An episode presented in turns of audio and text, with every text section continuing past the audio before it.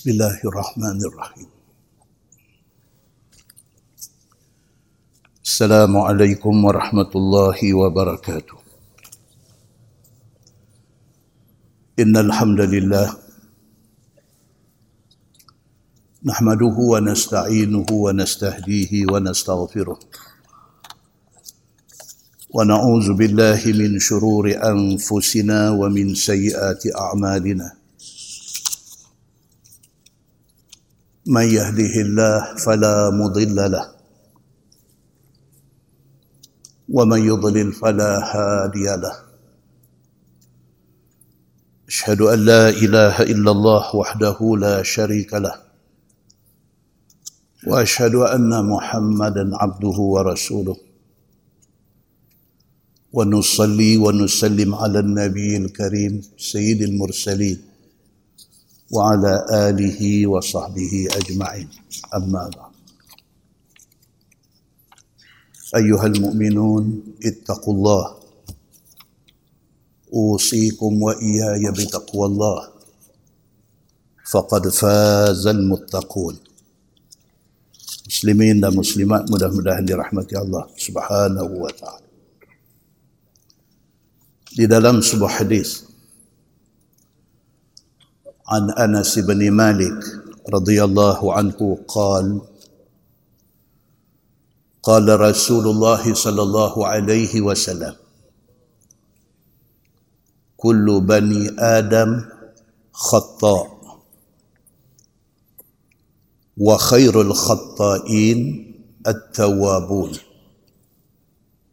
أو كما قال حديث حسن رواية ابن ماجه. Daripada Anas bin Malik radhiyallahu an. Kata dia Nabi sallallahu alaihi wasallam bersabda sabda Nabi kullu bani adam khata. Nama kata manusia semua ada buat salah. Nama kata manusia semua ada dosa wa khairul khatta'in at-tawwabun. Sebaik-baik orang yang banyak buat salah yang banyak buat dosa itu ialah orang yang segera bertaubat. Bila dia tersilap dia segera sedang kata dia silap dan segera dia beristighfar minta ampun kepada Allah. Dia orang yang paling baik kata Nabi sallallahu alaihi wasallam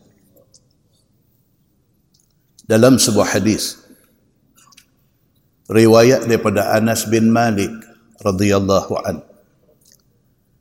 kata dia qala Rasulullah sallallahu alaihi wasallam kullu bani adam khata fa khairul khata'in at-tawwabun walau anna li bani adam wadiyaini min malin لابتغى لهما ثالثا ولا يملا جوف بن آدم الا التراب أو كما قال حديث روايه امام احمد sebahagian ulama hadis mengatakan isnad hadis ini dhaif maksudnya Nabi sallallahu alaihi wasallam bersabda sama macam hadis tadi. Nabi kata setiap manusia ada buat salah. Dan sebaik-baik orang yang buat salah itu ialah orang yang segera bertaubat. Takat tu sama. Cuma dia ada sambung. Dia kata walau anna li bani Adam wadiyaini min mal. Dia kata kalau sekiranya satu anak Adam itu sudah ada dua lembah daripada harta. Sudah ada dua wadi. Sudah ada dua valley yang penuh dengan harta. Labtagha lahuma thalithan.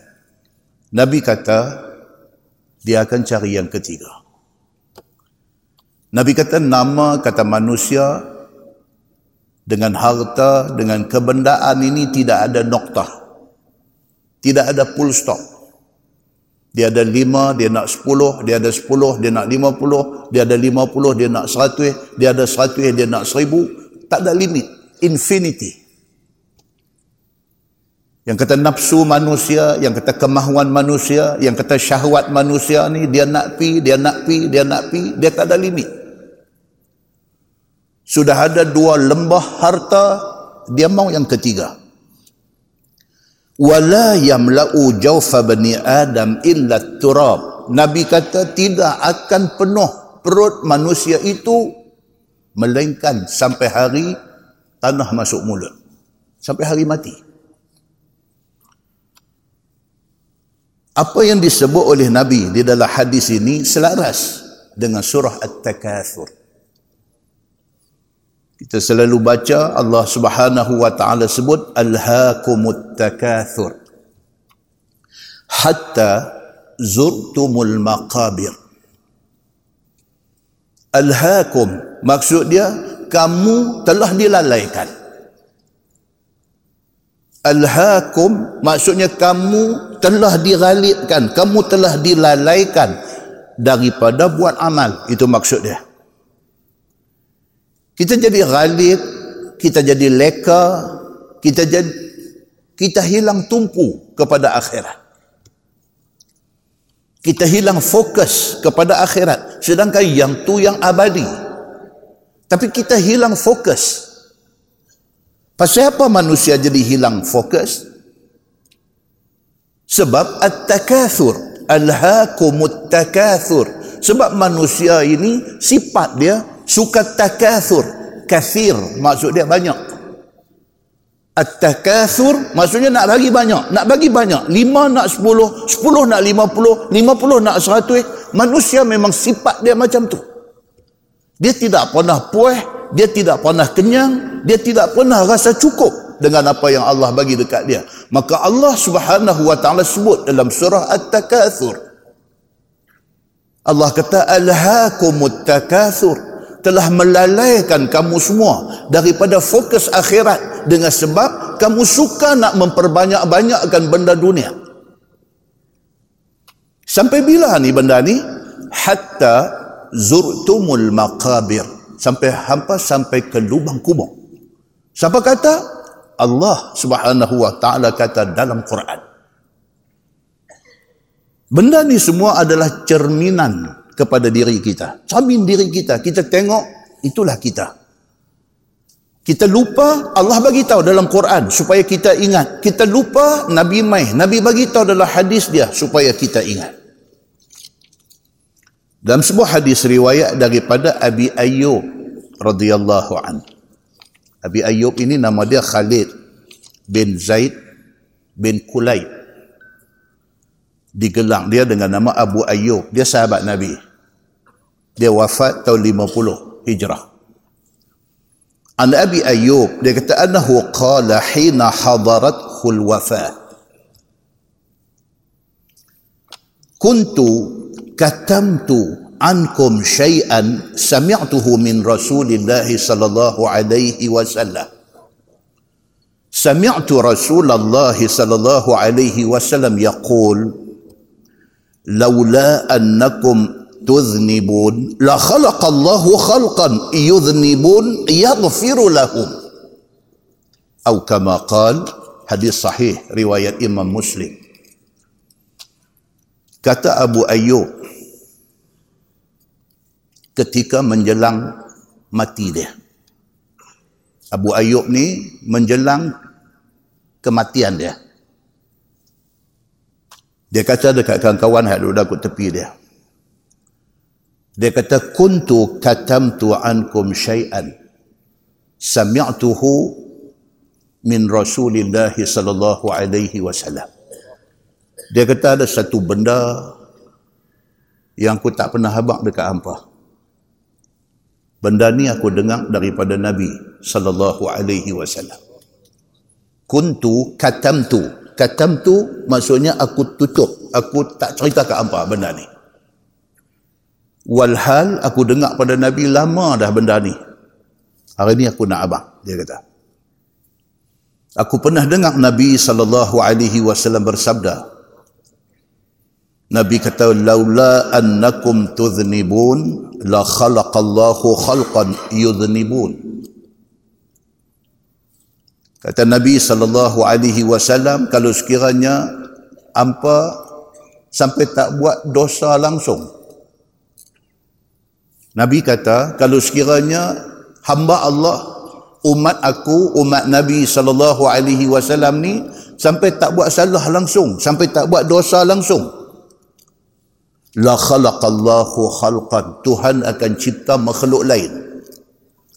Yudhnibun yang makhluk itu buat dosa yaghfiru lahum Allah ampunkan mereka atas dosa mereka maknanya Allah subhanahu wa ta'ala dia jadikan kita manusia ni dan dia tahu dah kita akan buat dosa dia tahu dah bila manusia buat dosa, bila manusia sedang atas silap dia, apabila manusia minta ampun, disitulah timbul kebesaran Allah. Allah Tuhan Maha Pengampun. Baru nampak tu kebesaran Allah, sifat Allah Tuhan Maha Pengampun tu. Nampak bila bila manusia buat salah minta ampun. Bila manusia doa ada ni sampai siapa pun tak buat salah, tak mungkinlah. Tapi saja Nabi bagi tahu benda ni macam tu. Kalau sampai siapa pun tak tak buat salah, tak minta ampun kepada Allah, Allah akan buat makhluk lain. Yang makhluk tu akan buat salah dan makhluk tu minta ampun kepada Allah dan Allah ampunkan dia. Barulah Allah guna kuasa mengampun dia. Jangan kita salah faham hadis ini, pi faham kata kita kena buat dosa. Bukan itu maksud dia. Tapi maksud dia, dia nak habang kata nama kata manusia ni, hadis mula tadi kata apa? Kullu bani adam khata nama kata manusia ni kok mana pun akan buat silap banyak dengan sikit silap besar dengan silap kecil. Yang pentingnya ialah apa? Sedang atas kesilapan minta ampun kepada Allah subhanahu wa ta'ala. Muslimin dan muslimat yang dirahmati Allah sekalian. Dalam sebuah hadis riwayat daripada Abi Hurairah radhiyallahu anhu كتب عن النبي صلى الله عليه وسلم فيما يحكي عن ربه عز وجل. قال الله أذنب عبد ذنبا. فقال اللهم اغفر لي ذنبي. فقال تبارك وتعالى أذنب عبدي ذنبا. فعلم أن له ربا يغفر الذنب ويأخذ بالذنب. ثم عاد فأذنب. فقال أي ربي اغفر لي ذنبي. فقال تبارك وتعالى عبدي أذنب ذنبا فعلم أن له ربا يغفر الذنب ويأخذ بالذنب. ثم عاد فأذنب. فقال أي ربي اغفر لي ذنبي. فقال تبارك وتعالى أذنب أذنب عبدي ذنبا فعلم أن له ربا يغفر الذنب ويأخر بالذنب. اعمل ما شئت فقد غفرت لك. قال عبد الأعلى لا أدري أقال في الثالثة أو الرابعة. اعمل ما شئت أو كما قال حديث صحيح رواية Imam Muslim. Hadis ini hadis Qudsi. Hadis Qudsi maksud dia apa? Allah berfirman, Nabi cerita dekat kita. Daripada Abi Hurairah radhiyallahu anhu, kata dia Nabi sallallahu alaihi wasallam menceritakan tentang satu firman Allah. Dia bukan Quran tapi dia hadis Qudsi. Hadis Qudsi ini daripada Allah tapi diberitahu kepada kita atas olahan bahasa daripada Nabi. Kalau Quran itu dia main word by word daripada Allah Subhanahu wa taala. Hadis qudsi ini daripada Allah. Tapi Nabi Allah dalam bahasa Nabi bagi tahu dekat kita. Apa kata dia? Allah Subhanahu wa taala berfirman. Allah kata aznaba abdun zanban. Allah kata ada satu hamba aku dia buat dosa. Tak kira dosa apa satu hamba aku dia sudah buat dosa. Kemudian dia realize dia sedang benda dia buat ni dosa. Dia sudah rasa menyesal dia minta ampun kepada Allah Subhanahu wa taala. Dia kata Allah maghfirli dhanbi. Ya Allah ya Tuhanku ampunkan dosa aku. Bila dia kata saja macam tu Allah jawab Tuan-tuan kita duk minta ampun dekat Allah ni. Kita kita habis. Assalamualaikum warahmatullahi assalamualaikum warahmatullahi apa yang paling paling utama kita sebut selepas itu? Astaghfirullah. Itu sunnah Nabi sallallahu alaihi wasallam. Kita bagi aja salam. Assalamualaikum warahmatullah. Assalamualaikum warahmatullah. Astaghfirullah. Nabi sallallahu alaihi wasallam dia repeat tiga kali Astaghfirullah ataupun sebut Astaghfirullahal azim boleh dua-dua Pasal apa? Pasal minta ampun atas dosa ni satu benda yang sangat besar dalam hidup kita. Dosa ni akan menyebabkan kita susah akhirat esok. Dosa ni seberapa boleh kena bagi korang, kena bagi korang, kena bagi korang. Di antara cara nak bagi korang dosa apa dia? Astaghfirullah. Minta ampun kepada Allah Subhanahu wa taala. Dalam hadis kursi ni Allah Subhanahu wa taala bagi tahu Nabi habaq dekat kita Allah kata ada satu hamba aku dia buat dosa. Dia sedang bila dia sedang terus dia kata Allah maghfir li zanbi. Ya Allah ampunkan dosa aku. Ya Allah ampunkan silap aku. Bila dia kata macam tu immediately Allah jawab faqala tabaraka wa ta'ala. Tuhan kata aznaba abdi zanban. Hamba aku buat dosa. Tuhan kata fa'alima anna lahu rabban yaghfiru dhanba wa ya'khudhu bidhanbi Tuhan kata ini hamba aku. Dia sudah buat dosa. Tapi dia tahu kata dia ada Tuhan yang ready untuk ampunkan dosa dia. Dia sudah buat dosa dan dia tahu kata ada Tuhan yang boleh ampunkan dosa dia dan Tuhan itu juga boleh menjatuhkan hukum kepada dia kalau Tuhan mau, Tuhan boleh jatuh hukum dekat dia. Tuhan tak ampun dosa dia, Tuhan jatuh hukum kepada dia. Kalau Tuhan mau, Tuhan boleh buat macam tu. Hamba ni tahu kata Tuhan boleh buat lagu tu. Tapi dia minta ampun kepada Allah subhanahu wa ta'ala. Tuhan kata lagi, Summa ada. Dia buat dosa, dia minta ampun kepada Allah. Menangis-nangis, bertaubat dia kepada Allah. Selang beberapa bulan, buat pula dosa yang sama. Summa ada. Kemudian dia kembali buat lagi dosa yang dia buat tadi. Faqala ay rabbi ighfirli dhanbi. Menyesal pula kali kedua. Menyesal pula kali kedua. Dia kata ya Allah ampunkan dosa aku. Menangis-nangis bertaubat dia kepada Allah Subhanahu wa taala. Allah Subhanahu wa taala kata abdi aznaba dhanban fa'alima anna lahu rabban yaghfiru dhanba wa ya'khudhu bidzanbi dia minta ampun kali kedua Tuhan kata. Hamba aku sudah buat dosa lagi. Dia tahu kata dia ada Tuhan yang boleh ampun dosa dia dia minta ampun kepada aku Tuhan kata lagu tu dan dia tahu kata aku Tuhan yang boleh hukum dia kalau aku nak hukum summa ada buat pula selepas itu. Ha. Tuan-tuan, bukan orang yang kita baca dalam hadis ni saja macam tu. Kita pun macam tu. Kita ni, kita ni pun sama macam tu. Ada dosa yang kita buat berulang-ulang. Dosa. Kita cakap bohong dengan mak kita. Kita cakap bohong dengan ayah kita. Kita cakap bohong dengan isteri kita. Kita cakap bohong dengan anak kita. Adakah seumur hidup kita sekali aja kita buat benda tu? No. Kita buat berkali-kali. Seumur hidup kita seumur hidup mak kita seumur hidup ayah kita berapa kali kita cakap bohong dengan dia Selama kita diri rumah tangga sampai hari ini dah berapa puluh tahun dah berapa kali kita cakap bohong dekat wife kita. Selama kita jadi ayah kepada empat lima orang anak kita, berapa kali kita cakap bohong dengan anak kita? Kita ulang, kita ulang dan kita ulang kesalahan yang sama. Maka Allah Subhanahu wa taala cerita dalam hadis ni benda ni. Ada manusia sudah buat salah Dia sedang kesalahan dia. Dia minta ampun kepada Allah. Pukul 4 pagi bangkit. Bangkit pergi pancong. Buang air. Sekali dengan ambil ayat semayang. Allahu Akbar. Tahajud dua rakaat. Lepas bagi salam kat tangan doa.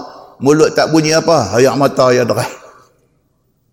Mulut tak bunyi apa. Tak ada nak karang ayat-ayat doa apa macam-macam. Sengak macam angkat tangan sengak. Ayat mata ayat derah duk turun. Dia duk ingat aja.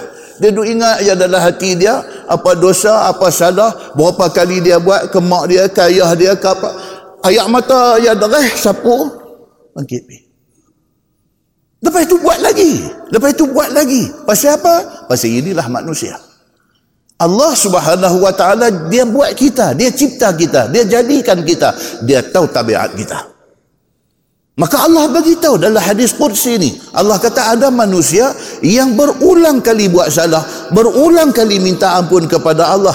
Pasal apa dia minta ampun? Pasal dia rasa dia bersalah. Pasal apa dia minta ampun? Pasal dia tahu Allah boleh ampunkan kesalahan dia. Dia ulang, dia ulang, dia ulang. Dalam hadis ni dia kata apa? Rawi hadis ni di antaranya nama dia Abdul A'la. Dia kata apa? Aku tak sure berapa kali yang disebut oleh Nabi sallallahu alaihi wasallam. Dua kali ke tiga kali ke empat kali yang Allah Subhanahu wa taala sebut dalam hadis qudsi itu satu orang hamba dia sudah dosa minta ampun. Lepas itu dosa lagi lepas itu minta ampun lepas itu dosa lagi. Aku tak ingat tiga atau empat kali Nabi sebut benda ni. Akhirnya kata Nabi sallallahu alaihi wasallam Allah berfirman. Allah kata kepada hamba yang berulang kali buat dosa yang sama ni Allah kata dekat dia i'mal ma syi'ta Tuhan kata buatlah apa hang nak buat. Tuhan kata buatlah apa hang nak buat. Hang buat kesalahan yang sama bukan sekali, bukan dua kali, bukan tiga kali, bukan empat kali. Hang buatlah Tuhan kata apa yang hang nak buat. Faqad ghafartu lak. Tuhan kata aku tetap akan ampunkan hang. Dia nak cerita dekat kita apa dia? Sifat pengampun Allah Subhanahu wa taala ini infinity. Dia tak ada limit. Cuma Tuhan duk tunggu kita minta ampun. Itu saja. Hang mai mengadam Allah dengan membawa dosa setinggi gunung. Tuhan tunggu nak bagi keampunan seluas langit dekat manusia ni. Allah subhanahu wa ta'ala dia punya sifat pengampun dia tak ada pada manusia. Manusia kita boleh bagi sorry sekali. Dua kali okey lagi. Tiga kali kita jegel ke dia. Empat lima kali makan penabuh dia. Manusia kita tak boleh. Tapi Allah Subhanahu wa taala hang buatlah salah berapa kali pun. Yang penting apa dia? Hang bertaubat, minta ampun kepada Allah. Tuhan kata, aku akan ampunkan engkau. Faqad ghafartu lak. Sesungguhnya ampun aku kepada engkau. Muslimin dan muslimat yang dirahmati Allah sekalian. Hadis itu hadis sahih riwayat Imam Muslim. Jangan salah faham. Lagi sekali kita kata. Jangan salah faham, jangan faham hadis ni other way round. Jangan kita faham kata, oh hadis ni suruh kita repeat buat dosa. Bukan. Tapi hadis ni nak abang kata apa? Manusia atas sifat dia yang pelupa. Dia terlupa kata dia dah buat benda tu. Dia terlupa kata dia dah pernah minta ampun kepada Allah atas kesalahan tu. Dia buat lagi. Dia buat lagi. Dia buat lagi. Hadis ni nak abang kata apa? Allah subhanahu wa ta'ala Tuhan maha pengampun. Hang buatlah dosa banyak mana pun. Yang penting hang bertaubat. Allah akan bagi keampunan kepada muslimin dan muslimat yang dirahmati Allah sekalian. Ateh pada dok buat dosa buatlah kebaikan sebanyak-banyaknya. Dosa ni kadang-kadang sedang buat tak sedang buat. Macam-macam kita buat yang boleh jadi dosa. Cover balik dosa ni dengan buat kebaikan seberapa banyak yang boleh Allah Subhanahu wa taala sebut dalam surah An-Zalzalah.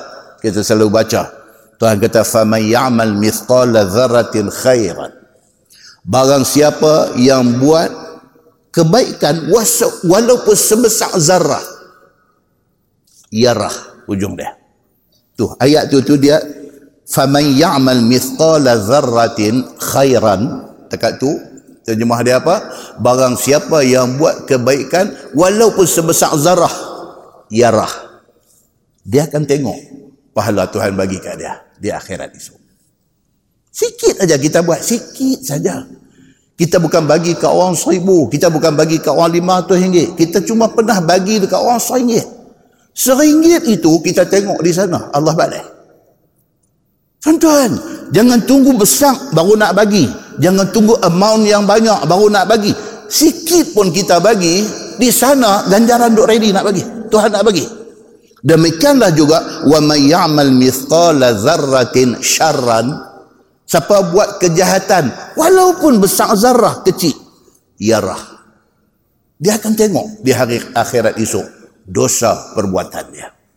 Muslimin dan muslimat yang dirahmati Allah sekalian. Buatlah takak mana yang kita boleh buat. Muslimin dan muslimat yang dirahmati Allah sekalian.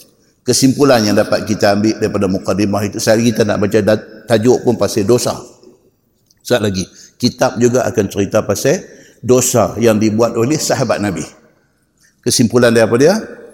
Bumi mana tak ditimpa hujan. Satu, kesimpulan. Gunung apa padang pasir Sahara, tempat paling kering, kontang, gersang dalam dunia, pernah hujan. Tak ada satu tempat yang tak pernah yang hujan turun. Cuma ada manusia hari-hari buat dosa, celek mata dosa sampai nak pejam mata tidur bergelumang dengan dosa. Ada manusia punya jaga, punya jaga. Ada juga dia buat dosa. Cari nanti baca cerita. Satu orang yang bernama Juraij. Punya nak buat ibadat ni sampai bawa diri pergi duduk di satu tempat. Buat juga satu dosa. Apa dia? Tak sengaja. Mak sudah kecil hati. Dosa. Dosa. Kita punya jaga ni. Orang tua tu kecil hati. Kita dah buat ni kira habis elok dah tak sangka rupa-rupanya dia kecil hati. Bumi mana tidak ditimpa hujan. Yang selamat siapa dia? Nabi. Kerana Allah kata Nabi itu maksum. Lain pada itu, semua ada dosa. Dua. Bila sedang, cepat-cepat minta ampun kepada Allah. Bila kita buat dosa, kita akan sedang. Kita akan sedang. Ada orang dia buat dosa siang, malam dia sedang. Ada orang dia buat dosa siang, saat lagi dia sedang. Ada orang sebelum buat dosa, sudah sedang. Tapi buat juga dosa. Manusia yang buat dosa ni akan sedang. Bila sedang, cepat-cepat minta ampun pada Allah. Tiga. Cuba sedaya upaya elak daripada buat dosa. Cuba. Try our best untuk avoid daripada buat dosa try. Empat. Kalau terbuat dosa ataupun terulang buat dosa, minta ampun kepada Allah Subhanahu wa taala. Dah buat dah dosa, repeat lagi. Tak apa, minta ampun kepada Allah. Lima. Carilah kebaikan untuk kita buat dalam hidup kita ni. Cari kebaikan. Apa satu yang kita boleh buat? Apa satu? Di masjid ni tengok ada satu bekas duk orang duk balik haji, duk balik umrah, duk bagi minyak atar kita punya banyak tak terpakai.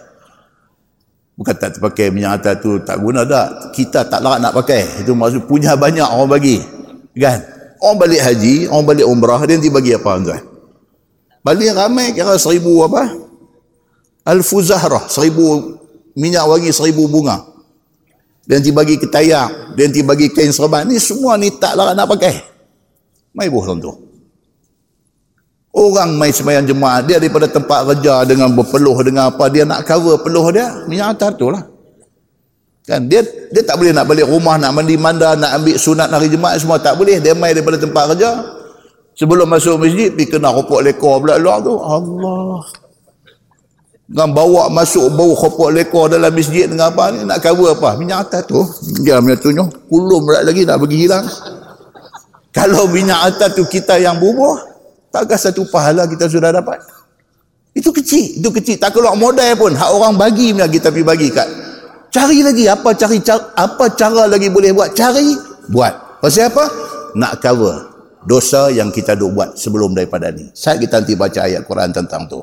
Keenam, Allah sentiasa tunggu kita minta ampun dan Allah nak bagi reward kepada kita yang minta ampun. Kita buat dosa. Allah tunggu kita minta ampun. Bila kita minta ampun, Allah nak bagi reward. Dia nak bagi hadiah kat kita. Hadiah apa dia? Allah ampunkan dosa tu. Itu hadiah.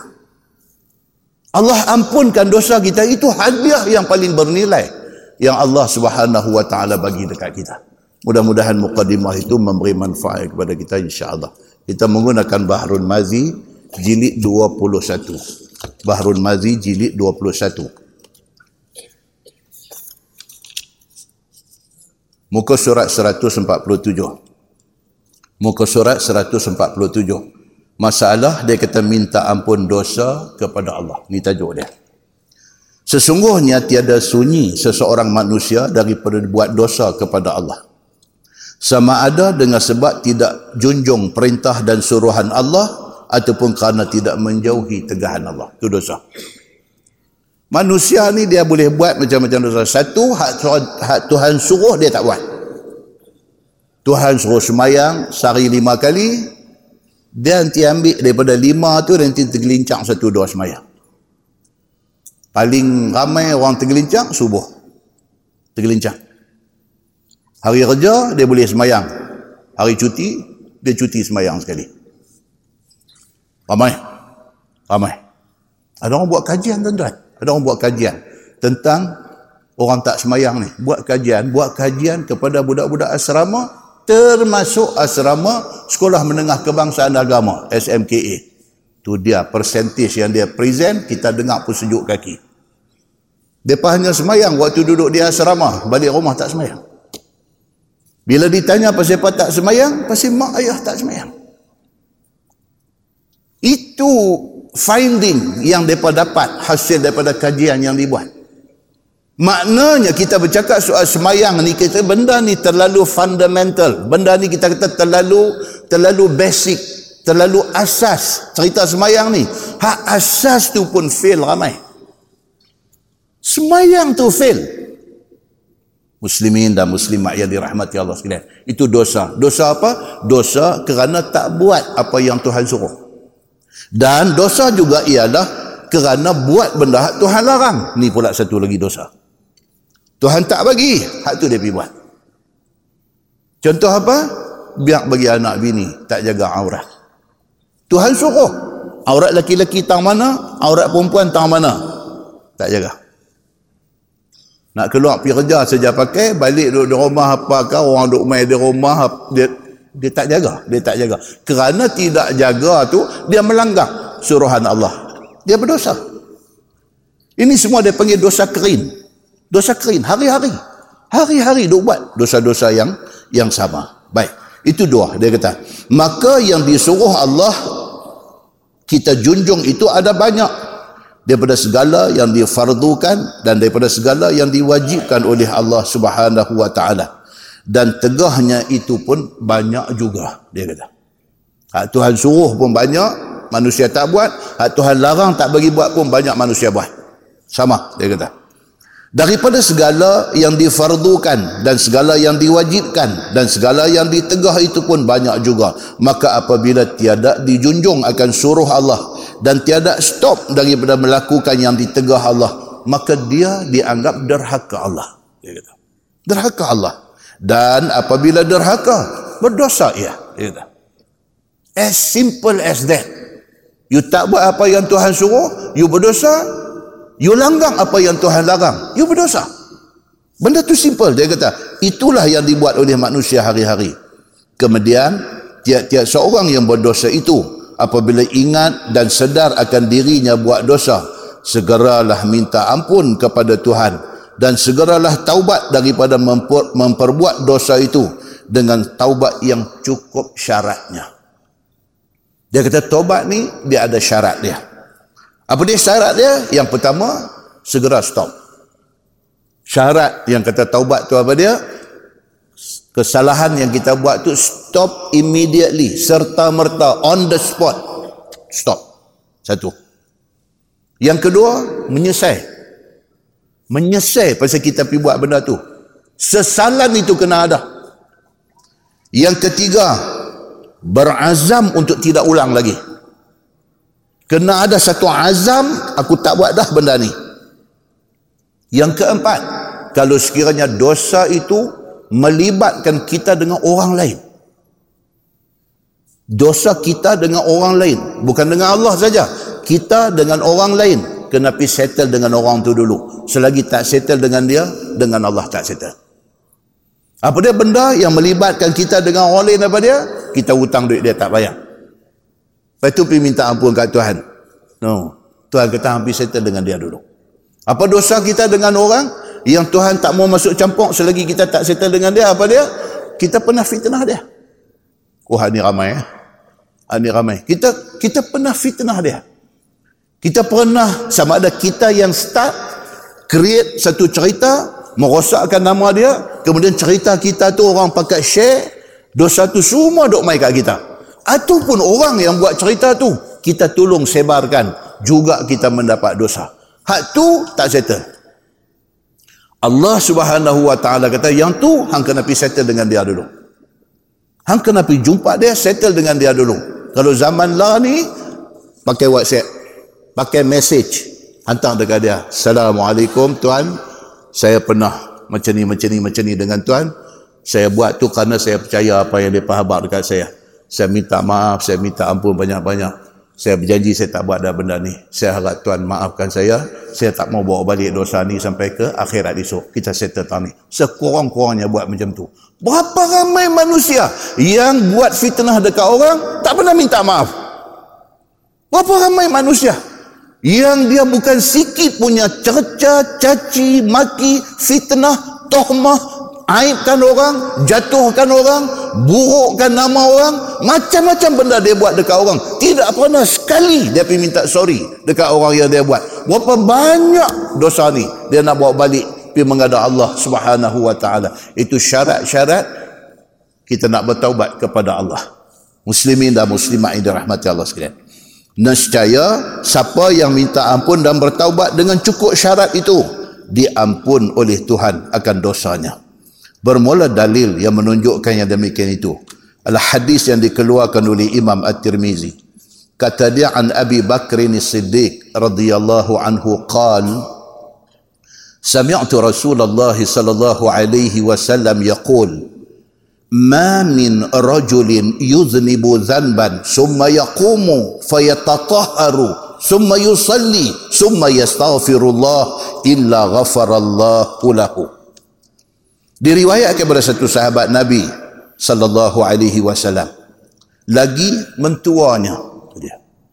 Dia sahabat dan dia juga mentua nabi. Namanya Abu Bakar As-Siddiq radhiyallahu an. Sayyidina Abu Bakar As-Siddiq. Sahabat nabi yang paling paling close dengan Nabi. Nabi cukup percaya dia. Sampai Nabi pernah kata, kalau ambil Sayyidina Abu Bakar punya amalan letak sebelah, ambil amalan penduduk dunia letak sebelah. Berat lagi Sayyidina Abu Bakar As-Siddiq. Tak tahu nak abang, dia macam mana dengan Nabi sallallahu alaihi wasallam. Manusia yang Nabi kira percaya penuh hati. Nabi nak hijrah, Nabi ajak dia, teman perjalanan. Di situ orang boleh faham how close Nabi sallallahu alaihi wasallam dengan dia. Sayyidina Abu Bakar As-Siddiq radhiyallahu anhu meriwayatkan hadis ni. Kata dia telah aku dengan Nabi sallallahu alaihi wasallam bersabda, tiada daripada satu orang laki-laki yang buat dosa akan satu dosa. Kemudian teringat dia akan dosanya. Lalu bangun dia maka bersuci badannya mengambil wuduk ayat semayangnya dengan hati yang ikhlas kepada Tuhannya kemudian terus sembahyang sembah dia Tuhan dengan hadir hati dan merendahkan dirinya kepada Allah dan menghinakan dirinya di hadapan Allah serta membesarkan Allah Subhanahu wa taala. Memuji-muji dan berdoa minta ampun kepada Allah Subhanahu wa taala atas dosa-dosanya Tiada seorang yang memperbuat yang demikian itu melainkan diampunkan Allah baginya. Itu dia.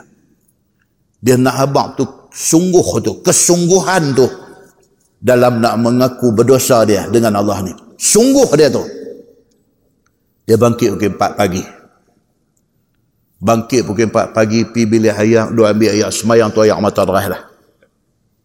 Menyesali atas dosa dia.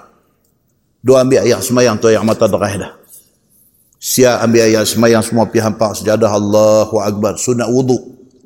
Sunat wuduk dua rakaat. Ini amalan yang menjadi amalan yang tidak ditinggai oleh Bilal bin Rabah. Kan tuan-tuan hadis Nabi Nabi masuk dalam syurga Nabi dengar bunyi tapak kasut di depan dia. Siapa dia masuk dulu pada Nabi? Itu maksudnya lebih kurang. Tengok Bilal. Bilal bin Rabah. Bila Nabi balik mai ke dunia ni Nabi tanya Bilal, dia kata Bilal, apa satu benda istimewa yang hang buat? Bilal kata tak ada apa. Ada. Nabi kata mesti ada satu benda. Pasal apa? Hang berjalan di depan aku di dalam surga. Bila kata tak ada ya Rasulullah. Ada. Cuba ingat tengok apa. Bila kata dia cuma dia kata dia bila ambil ayat semayang dia akan semayang. Ulama buat kesimpulan kata itu sunat wuduk tidak disebut sunat itu sunat wuduk tetapi apabila berwuduk sunat dua rakaat. Itu dipanggil sunat wuduk kalau cari hadis tentang sunat wuduk tak ada. Tapi apabila sunat itu dibuat selepas berwuduk maka dipanggil sunat itu sunat wuduk itu cerita dia Maka dia ambil kesimpulan kata apa? Di antara amal istimewa yang Bilal buat ialah apabila dia berwuduk, dia sembahyang sunat wuduk. Kita dah dengar macam tu, kita jangan tinggal. Kita bangkit pukul 4, pukul 4 setengah, pukul 5 pagi, ambil ayat sembahyang, Allahu Akbar. Sunat wuduk dulu doa. Lepas itu Allahu Akbar, tahajud doa merayulah kepada Allah atas dosa-dosa kita. Merayu minta Allah Subhanahu wa taala ampunkan kita. Tuan-tuan, siapa buat siapa tahu. Dia punya kelebihan orang yang duk bangkit malam ni. Satu bisan abang saya. Tu bisan dia, orang Lok Start dia didiagnose kanser tahap 4. Bisa dia. Diagnose kata kanser tahap 4. Tuan-tuan, kanser ni siapa pun kalau dengar cerita dia sejuk kaki tangan. Takut tuan-tuan. Treatment as usual. Pergi hospital, apa nak kena sampai kena kemo, macam-macam. Doktor sampai kata dekat dia tak ada harapan. So kemo apa semua ni boleh buat lah. Tapi doktor kata you punya ni very chronic. Masa dia jumpa saya, masa kenuri abang saya tu jumpa dia. Dia mai cerita Ustaz, saya kena kanser. Dia kata Allah. Saya kata insyaAllah. Allah bagi penyakit ni, Allah boleh bagi baik cakap boleh lah kita tak kena. Kita cakap ke orang yang kena boleh lah kan? Kita kata Allah bagi sakit Allah boleh bagi baik. Takkan kita nak kata Allah habis yang tak boleh. Kita kena cakap confident. Kita kena kata dia Allah bagi sakit tu Allah boleh bagi baik. Kita kata kat dia. Pegang dia. Ya saya pun percaya dia kata. Kahwin anak abang saya yang berikut tu jumpa pula dia. Nampak dia ceria Nampak dia ceria. Saya pergi ke haji. So tangan salam. Ustaz, Alhamdulillah Ustaz. Dia kata, Allah, miracle. Dia kata, oh, saya doktor sahkan total recover.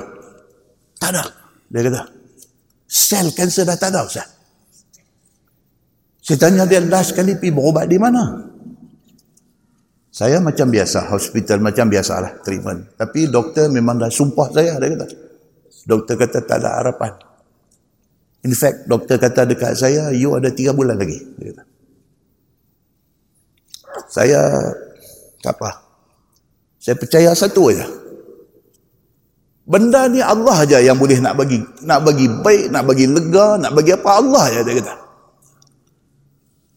Saya tak tinggal Ustaz. Dia kata ni saya cerita kat Ustaz lah. Saya nak cerita, saya nak share. Bukan apa, nak share. Dia kata.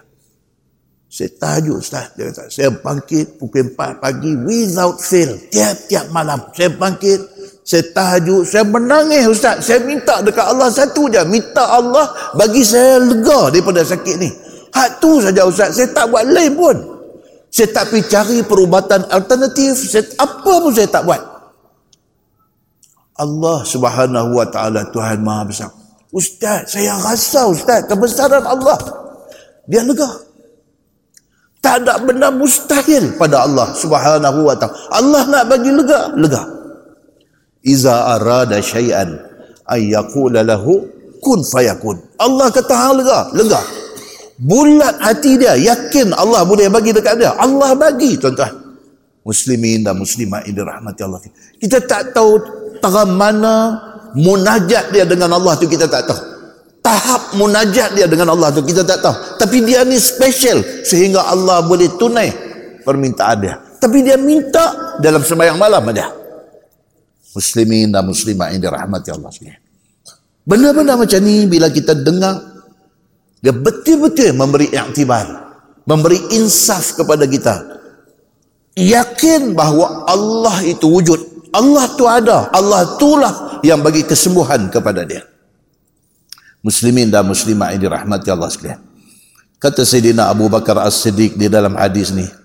Dia kata Nabi sallallahu alaihi wasallam bersabda, Nabi kata manusia ni bila buat dosa, dia bangun, dia ambil ayat semayang dengan hati yang ikhlas. Dia terus minta kepada Allah Subhanahu wa taala dengan merendahkan diri dan menghinakan diri dia di depan Allah Subhanahu wa taala. Mulut tak habis-habis memuji memuja kebesaran Allah Subhanahu wa taala. Minta Allah ampunkan akan segala dosa dia. Nabi sallallahu alaihi wasallam kata siapa yang buat macam tu? Allah ampun dosa dia. Muslimin dan muslimat seperti yang berlaku pada seorang sahabat Nabi sallallahu alaihi wasallam pada masa hayat Nabi sallallahu alaihi wasallam sebagaimana yang telah datang khabar pada masalah yang akan datang ini. Dia nak cerita sahabat Nabi sudah tersangkut dengan satu dosa. Baik. Masalah. Sahabat Nabi berpesan kepada kawan dia. Tolong tengok-tengokkan isteri dia semasa peninggalan dia. Ini satu cerita. Ini satu cerita. Dia nama naik untuk pi perang sabilillah. Nama dia naik. Sudah kena pi dia pesan dekat kawan yang nama tak naik untuk nak pergi perang ni. Nabi akan bagi list nama, kawan ni tak kena. Dia pesan dekat kawan ni, ni aku nak keluar pergi perang ni, tolong tengok family aku. Tolong tengok family aku, tolong saya apa keperluan dapur, apa tolong saya, dia kata. Baik. Bahawa Nabi sallallahu alaihi wasallam telah mempersaudarakan antara dua orang sahabat, satu orang muhajirin yang dengan satu orang lagi yang bertanah air di Madinah yang seorangnya daripada Ansar. Nabi dia buat macam tu. Bila orang-orang Mekah berhijrah mai ke Madinah. Nabi buat macam mana? Nabi nak bagi keadaan jadi harmoni. Nabi buat macam mana? Nabi saudarakan. Orang muhajirin hak mai daripada Mekah ni, Nabi bagi jadi saudara dengan orang Madinah, orang Ansar. Apa ni Nabi kata sedara. Begitu. Dan seorang itu yang dari Mekah itu daripada Bani Thaqif. Bani Thaqif ni orang mana tuan? Orang Taif. Mekah kan dekat dengan Taif. Hari ni orang kalau pi pi haji baik, pi umrah baik, dia akan ada satu lawatan, satu visit ke ke Taif. Taif ni apa dia? Kawasan apa? Ada macam Cameron Highland kita lah. Ha? dia kawasan sejuk, dia kawasan tanah tinggi, dia kawasan subur dengan sayong dan buah-buahan macam Cameron Highland eh, di Taif ini. Di antara penduduk yang ramai di Taif ini daripada Bani Thaqif. Bani Thaqif. Siapa dia yang tuan-tuan pernah dengar nama ujung dia ada Al-Thaqafi. Al-Thaqafi ini orang Bani Thaqif. Siapa dia? Hajjaj bin Yusuf As-Saqafi. Ha, itu orang Taif. Siapa dia ni? Hajjaj bin Yusuf As-Saqafi ni siapa dia? Oh, tuan-tuan. Yang ni tak makan saman punya kaki. Dia panglima perang Dia kalau dia masuk pi randuk satu tempat perang selepas dia tawan orang di situ dia akan bagi pidato. Di antara pidato dia orang takut dengar dia kata apa? Inni qad ra'aitu ru'usan qad aina'at dia kata. Dia kata aku melihat depan aku ni banyak kepala-kepala yang dah ranum dia kata pocik dia kata aku melihat ni depan aku ni banyak ruusan ruus daripada ra'sun kepala ruus plural aku tengok di depan aku ni ruusan banyak kepala-kepala qad ainaat hak ranum dah ranum maksud dia apa nak kena kait dia nak pancung bila dia bagi ucapan macam tu habis eh? lembut lutut habis. Ni siapa dia ni? Hajjaj bin Yusuf Al-Thaqafi. Al-Thaqafi itu gelaran kepada Bani Thaqif. Yang mereka ni asal-asal mereka sebenarnya di di Taif. Ada siapa yang pergi umrah pergi apa bila sampai ke ke Taif mau duk ingat dekat Hajjaj ni. Oh Syekh ni dulu asal tang ni. Tang mana dia duduk tak tahu. Tapi dia ni asal daripada daripada Taif. Nabi mempersaudarakan orang yang daripada Taif, daripada Mekah yang mai ke Madinah ni dengan satu orang sahabat, orang orang Madinah. Nabi kata, hampa dua ni aku jadikan saudara. Kan? Maka keluar saudaranya yang Bani Thaqif itu pergi perang. Hak Bani Thaqif ni, hak mai pada Mekah yang muhajirin ni, nama naik untuk pergi perang. Begitu perang untuk menyerang negeri orang kafir bersama dengan Nabi sallallahu alaihi wasallam dan saudaranya yang Ansar itu tinggal ni kawan Ansar ni orang Madinah ni nama tak naik untuk pergi perang so dia tunggu di Madinah tak kala pergi perang bersama-sama dengan Nabi maka berkata kawan yang pergi perang itu kepada saudaranya yang tak pergi perang ni tolong tengok-tengokkan isteriku sepeninggalan aku pergi berperang itu. Maksud dia pun pesan, ni saya nak pergi ni tolong tengok-tengok saya. Macam kita lah. Kita nak pergi umrah, di rumah tinggal anak-anak apa semua, kita pesan kat jiran. Saya nak pergi umrah dua minggu, sambil-sambil lalu depan rumah tu, tengok-tengok kalah kut apa-apa hal di rumah saya. Pesan. Macam tu. Maka pergilah ia dan tinggallah sahabatnya itu melihat-lihatkan isteri kawannya. Tolong belikan apa-apa keperluan rumahnya. Kau ni pun okey, buat kerja lah. Amanah yang kau ni tinggal, dia pun tunaikan. Maka pada satu hari, dibelikannya daging. Satu hari dia pergi beli daging di market, nak pergi hantar. Dan datang isteri kawannya itu mau mengambil daripadanya daging itu. Tiba-tiba dipegangnya tangan isteri kawannya itu lalu dikucupnya. Syekh ni dia makan kambing kuat. Iya ni kaki kambing kuat. Apakah satu surah masuk dalam kepala dia masa tu? Nak bagi daging sambil lagu tangkap tangan bini kawan tu boleh cum pula. Cuk lagi. Allah. Eh buat calak betul. Kemudian maka sudahlah menyesal ia dan terus pulang ke rumah dia. Masa nak buat tu apa benda duk ada dalam kepala dia tak tahu, dia pergi buat macam tu, balik duk ketak. Allah dia kata. Balik Datuk Bahaman ni mampu aku dia kata. Datuk Bahaman dia balik dia nak faham lah. Kan? Pergi buat kat bini dia macam tu. Balik duk ketak. Bukan takut kat lagi kau tu aja. Dia menyesal. Dia buat silap ni, dia menyesal kepada Allah Subhanahu Wa Taala serta menabur tanah atas kepalanya. Ini ini tabiat orang Arab. Orang Arab ni dia kalau dia menyesal ke ataupun dia sedih. Dia sedih ni orang Kuala Lumpur kata sedih gila. Dia sedih sampai mak dia mati ke siapa orang yang dia sayang mati. Dia nanti buat apa? Dia nanti tarik baju dia sampai kancing putih dia nanti runyai rambut dia dia nanti ambil pasir lagi perui atas kepala dia. Ini tabiat. Maka dia ni ni buat macam tu dia duk fikir ni awat dah aku pergi buat benda macam ni awat lah bukan ada apa pun yang aku pergi buat tu ni semua cari pasal. Dia duk fikir ni duk rasa bersalah ni dia rasa guilty. Guilty conscious yang melampau dalam diri dia dia ambil pasir dia perui atas kepala dia. Maka keluar dia meninggalkan rumah pergi berjalan di bumi meraban-raban tiada ketahuan halanya dia kata tu dia ayat dia kata Syekh Marbawi punya ayat tu dia kata keluar pergi dalam keadaan menyesal ni dia kata keluar meraban-raban. Ada orang kita ada guna meraban. Ada orang belah-belah pantai timur ada dia guna meraban. Meraban ni bukan marhaban. Meraban ni dia jadi tak tahuan punca tu dia panggil meraban. Dia menyesal ni dia duk salahkan diri dia ni sampai dia jadi meraban-raban dia kata. Dia keluar pergi ni dia, dia jadi duk meraya dia jadi duk tak ketahuanan dia kata. Apakala pulang saudaranya daripada perang. Ha, yang ni kalau dalam filem dia jeng jeng jeng dia baliklah Syekh ni balik perang dah. Ni apa nak jadi ni? Apa nak jadi? Kawan ni pesan hang tolong tengok family aku dia pergi pegang tangan bini kau tu pergi duk cium. Ha, ni hari ni kau ni sudah balik. Apabila pulang saudaranya daripada perang, maka tidaklah dia pergi jumpanya. Dia tak jumpa kawan tu balik. Dia tak jumpa. Pasal apa? Pasal rasa bersalah. Pasal apa? Pasal takut apa risiko nak menimpa dia? Dia tak pergi jumpa.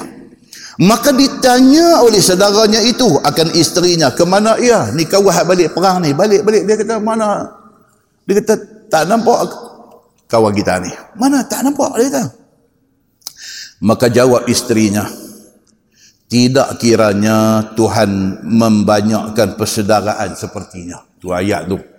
Maksudnya apa? Dia nak kata lagu ni punya kawan tak ada tak apa. Ha tu cara mudah faham. Lagu tu. Bini dah kata lagu tu. Bila dia balik perang dia tanya bini dah mana dia ni? Tak nampak ni dah. Aku balik dah upah hari dah. Tak nampak dia ni. Mana dia pi? Bini pi jawab macam tu. Bini kata macam ni punya kawan tak ada tak apa abang. Alamak. Apa jawab macam ni? Maka ia pun yakni isteri dia pun terus berkhabarkan perihalnya pergi cerita pula. Cik ni Bini ni pergi cerita pula. Dia kata abang, abang bagus punya pesan kat dia. Suruh tolong tengok-tengok kat saya. Abang tahu dia buat apa kat saya? Ha, dia tanya aku tu, jik mata tu dia. Dia buat apa kan? Ha. Dia buat apa kan? Adalah satu hari tu abang. Dah cerita cepat lagi. Dia kena buat lambat ni. Satu-satu hari mah tak mau. Aku nak tahu apa dia buat kan? Tak ada lah dia ni. Dah nak tak ada lah. Tak ada. Dia buat apa kan? Aku dia nak terus pergi cerita bagi bagi selesai bang cepat-cepat. Dia tak mau ni cerita pusing-pusing tak mau. Ini pun cerita. Dia kata tak ada apalah. Saya suruh, suruh dia pergi beli daging. Okey, lepas itu balik masa dia nak bagi daging tu dia pergi pegang tangan saya dia pergi cium pula. Allah dengar. Nampak? Ni benda yang sudah jadi. Baik. Bila dengar saja report daripada bini dia macam tu, maka ia pun uh, isteri dia pun cerita dan ia pun sekarang tak tahu entah ke mana dia kata merabannya di celah permatang dan di celah gunung. Bini dia kata tak tahulah. Hit-hit tu kalau orang sini kata. Hit-hit tu maksudnya apa? Sejak daripada kejadian tu. Saya pun tak pernah nampak dia ada. Tak tahu dia pergi ke mana. Dia hilang raib. Ruyuk abang. Saya tak pernah nampak dia. Bini pergi cerita macam tu. Dia kata maka bertaubat ia dan minta ampun dosa ke atas perbuatannya kepada Tuhannya. Yang syekh ni ni pi tak tahu lah, pi naik gunung lah, pi apa semua. Pi dia minta ampun ke Tuhan tak tahu tang mana. Maka dicari oleh taulannya Saqafi tadi ni sampai jumpa. Dia ni pi cari. Dia pi cari handuk tang mana cari cari cari lurah sudah kuturuni tengok-tengok di gunung jerai rupanya engkau ni. Jumpa sehari Allah sudah dapat dia. Kemudian dibawanya akan dia kepada Abu Bakar As-Siddiq radhiyallahu anhu. Dia nasib baik. Dia tak pergi demah kawan ni. Dia tak pergi pukul hamba Allah ni. Dia pergi pegang dia heret. Jom dia kata pergi settle bang. Benda ni. Kita pergi jumpa Sayyidina Abu Bakar. Nabi ada. Masa tu bukan Nabi tak ada tapi settle ke Abu Bakar sudah lakukan benda ni. Jom pergi jumpa Sayyidina Abu Bakar. Barangkali ada padanya jalan untuk lepaskan engkau daripada dosa ini. Kita kita jumpa Sayyidina Abu Bakar. Apa Sayyidina Abu Bakar nak kata? Tengok macam mana hang punya hal ni. Bila telah datang kepadanya yakni Sayyidina Abu Bakar As-Siddiq maka Ansari, orang Ansar, orang Madinah yang pergi buat leceh ni, maka ia pun berkhabar kepadanya. Dia pun khabar, dia kata, Ya Abu Bak, cerita dia macam ni. Kawan kita itu pergi perang, dia amanah kat saya, suruh tengok family dia. Saya ni tak tahu apa, sudah rasuk dalam kepala saya. Saya sudah buat macam ni. Dia kata, saya pegang tangan bini dia, saya cum tangan bini dia. Itu yang saya buat binasalah aku. Dia kata kat Sina Abu Bakar, dia kata habislah jahanam lah aku. Dia kata awaklah aku pergi buat macam ni. Dia menyesali diri dia. Serta diceritakannya akan segala perkara yang telah berlaku itu kepada Sidina Abu Bakar As-Siddiq. Maka kata Sidina Abu Bakar, Cih kamu, cih. Dia tulis ini. Cayaha, cih. Cih. Sidina Abu Bakar kata, apalah hang ni. Dia kata, Tidakkah kamu tahu bahawa Allah Subhanahu wa taala cemburukan orang yang pergi berperang? Cuba kat kata apa hang ni? Hang buat dekat bini satu orang yang pergi perang. Allah pun cemburu kepada orang yang terpilih untuk pergi perang. Allah pun cemburu kat depa. Hang pergi buat macam ni dekat keluarga dia.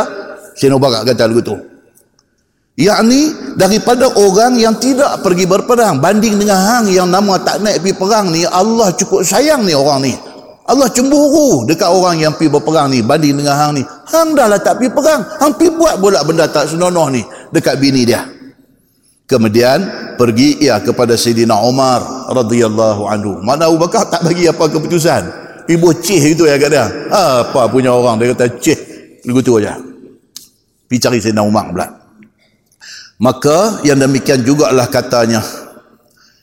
Pihak abang kat Zainal Umar pun Zainal Umar kata dia apalah punya manusia. Dia kata tak boleh pakai punya orang. Hang dah lah tak pergi perang, hang pergi buat Umar pun kata macam tu. Kemudian pergi keduanya kepada Nabi sallallahu alaihi wasallam. Bila tak ada penyelesaian pergi cari Nabi. Jumpa Nabi sallallahu alaihi wasallam maka bersabda ia kepada keduanya seperti yang telah dikatakan oleh Sayyidina Abu Bakar As-Siddiq kemudian turun firman Allah yang menunjukkan atas Allah Subhanahu wa taala ampun dosa dia. Bila pergi jumpa Nabi, cerita dekat Nabi. Nabi pun dengar apa jadi. Okey okey okey jadi tak ada apa cuma tekat tu saja hang buat. Hang pegang tangan bini dia, hang cum tangan bini dia. Itu saja, itu okey, tak apa. Nabi pun tak jawab apa. Sambung hadis tadi dia kata apa? Turunlah ayat kepada Nabi sallallahu alaihi wasallam seperti yang diceritakan oleh Abu Bakar dalam hadis ni summa qara'a hadhihi al-ayah walladzina idza fa'alu fahishatan aw zalamu anfusahum zakarullah ila akhir ayat turun ayat tu dan kemudian membaca ia akan ini ayat iaitu bermula orang-orang yang apabila memperbuat mereka akan kejahatan dosa ataupun menganiayai diri mereka itu. Maka ia pun maka segera ingat mereka itu akan Allah Subhanahu wa taala. Turun ayat tu. Orang apabila buat salah apabila buat dosa dia cepat-cepat ingat Allah dia dah buat silap dan dan dia main menyesal dan dan dia ingat dekat Allah dan dan dia tahu kata Allah saja yang boleh bagi ampun dosa dekat dia setelah dia minta maaf dekat suami perempuan ni. Allah saja yang boleh ampun dosa dia. Allah turun ayat tu dan Allah Subhanahu wa taala dengan secara pahamnya Allah ampunkan kesalahan dia. Dan ini bukan satu-satunya peristiwa. Cerita orang buat dosa, lepas itu sedang, lepas itu minta ampun, ada banyak dalam hadis Nabi sallallahu alaihi wasallam. Di antaranya hadis riwayat daripada Abdullah bin Mas'ud radhiyallahu anhu. Dia kata jaa rajul ila Nabi sallallahu alaihi wasallam. Faqala ya Rasulullah, inni alajtu imra'atan fi aqsal Madinah. Wa inni asabtu minha ma duna an amassaha. فأنا هذا فقضي في ما شئت. إني كيس yang وقال له عمر لقد سترك الله لو سترت نفسك. إني قاعدة kita nak abang قال فلم يرد النبي صلى الله عليه وسلم شيئا. فقام الرجل فانطلق. فأتبعه النبي صلى الله عليه وسلم رجلا. دعاه وتلا عليه هذه الآية. أقم الصلاة طرفي النهار وزلفا من الليل. إن الحسنات يذهبن السيئات. ذلك ذكرى للذاكرين. فقال رجل من القوم يا نبي الله هذا له خاصة qala nabi sallallahu alaihi wasallam bal linnasi ammah atau kama qala hadis sahih riwayat Imam Muslim. Baik, dalam hadis ni Abdullah bin Mas'ud kata satu hari mai satu laki-laki jumpa Nabi sallallahu alaihi wasallam. Mai-mai dia kata dekat Nabi, dia kata ya Rasulullah saya sudah buat silap. Saya ada satu girlfriend. Ada satu perempuan. Saya syok kat dia. Saya bawa dia. Saya bawa pi fi aqsal madinah. Pi ke pinggir Madinah. Pi ke kawasan outskirt daripada Madinah. Saya bawa perempuan ni pi sana. Wa inni asabtu minha maduna an amassaha. Saya dengan dia ni sudah hilang kawalan saya sudah gomoy dia cuma saya tak sampai berzina dengan dia dia betul-betul pergi confess depan Nabi. Dia dia pergi cerita habis betul. Saya tak tahulah apa jadi kat saya, ya Rasulullah. Saya sudah bawa perempuan ni pergi ke pinggir pergi ke pinggir Madinah. Saya sudah buat macam ni dekat perempuan ni. Cuma saya tak berzina. Dia kata, "Fa ana hadha faqdi fiyya ma syi'ta." Saya menyesal. Dia kata kat Nabi, saya menyesal. Apa yang saya buat ni saya betul-betul menyesal. Ni saya. Saya surrender jatuhkanlah apa hukum pun kepada saya saya terima. Dia kata. Ni.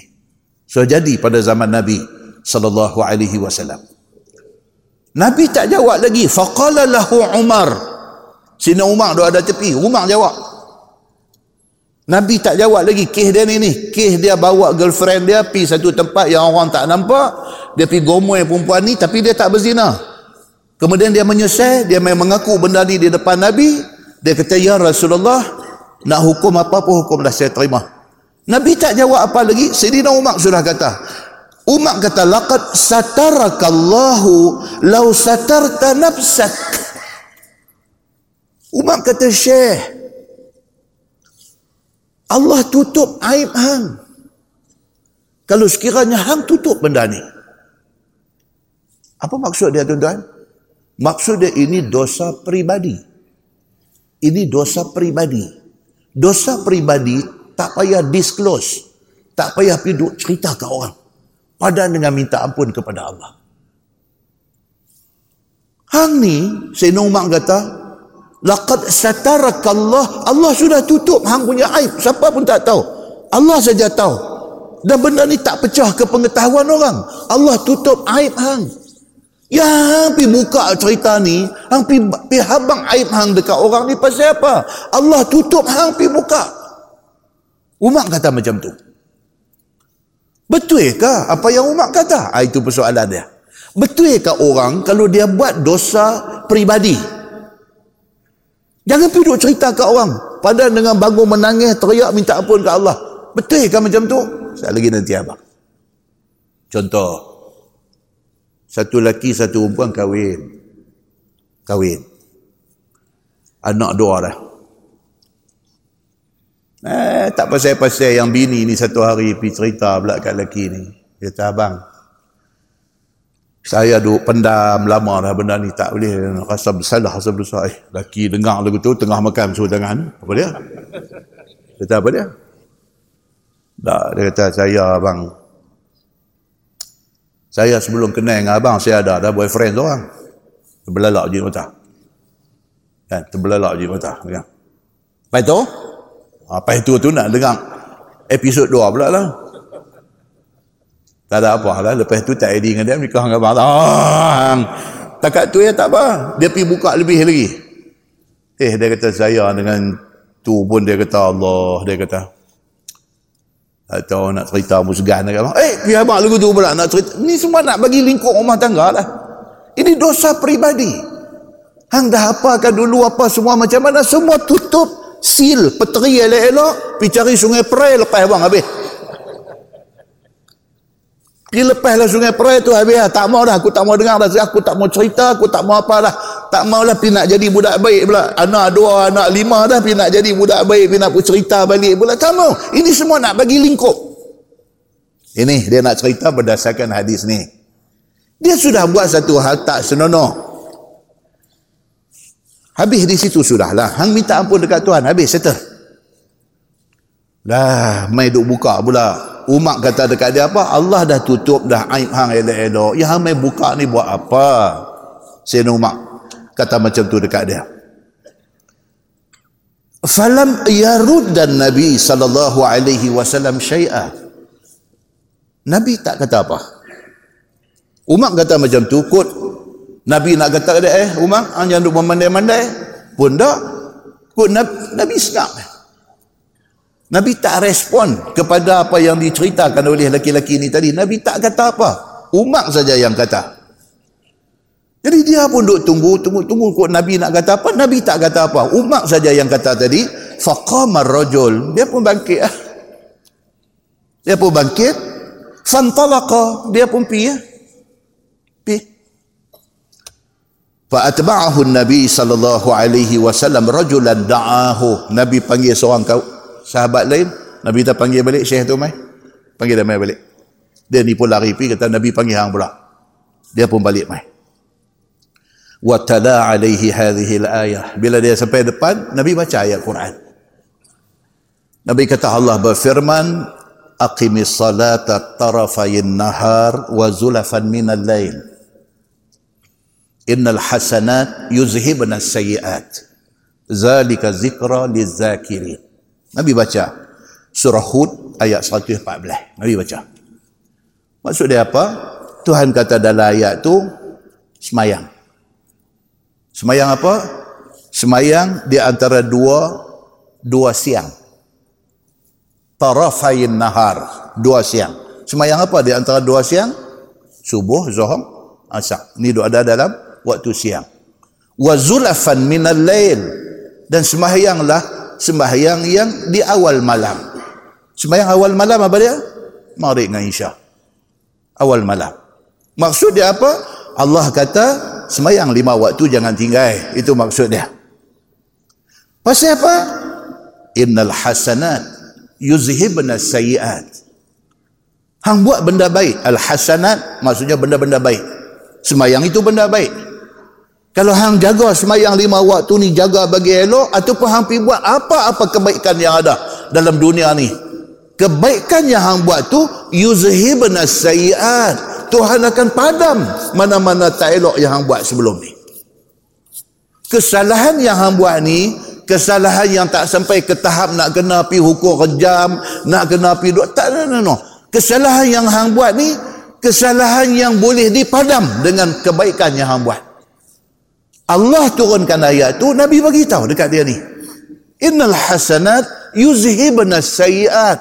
Mana-mana dosa pribadi yang ada dekat kita ni, padan dengan kita buat kebaikan. Di antara kebaikan apa? Jaga semayang ni bagi elok-elok. Ambil ayat semayang. Dalam hadis lain Nabi kata apa? Tiap-tiap kali berwuduk. Ayat hadu menitik jatuh tu.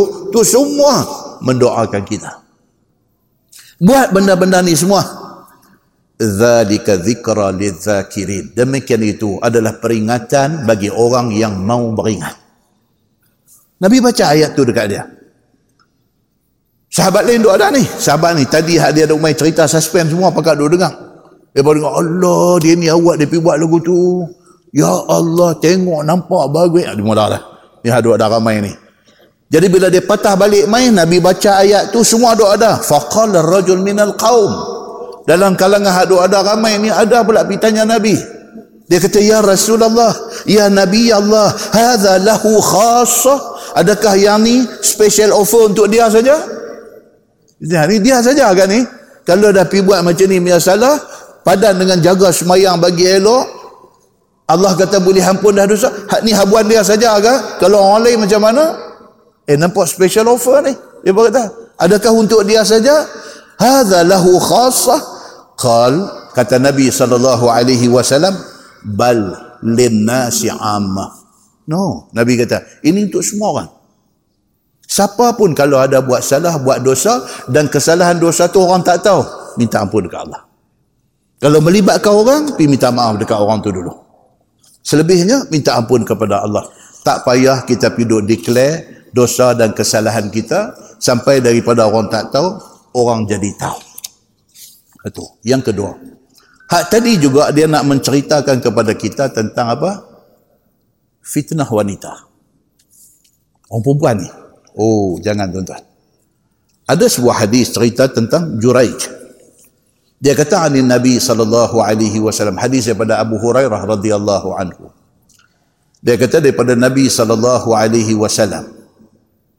Nabi kata lam yatakallam fil mahdi illa thalatha. Ada budak kecil, baby, baby. Baby ini tak boleh cakap. Tapi ada tiga baby. Allah bagi dia bercakap masa dia kecil. Di antara tiga tu ialah sahibu Juraij. Dia kata, baby budak kecil pada zaman kejadian cerita Juraij. Apa dia cerita Juraij ni? Mula-mula siapa Juraij? Dia kata, wakana Juraij rajulan abidan. Juraij ini dalam syarah hadis dia kata apa? Dia ni hidup zaman Bani Israel. Dia hidup zaman tu.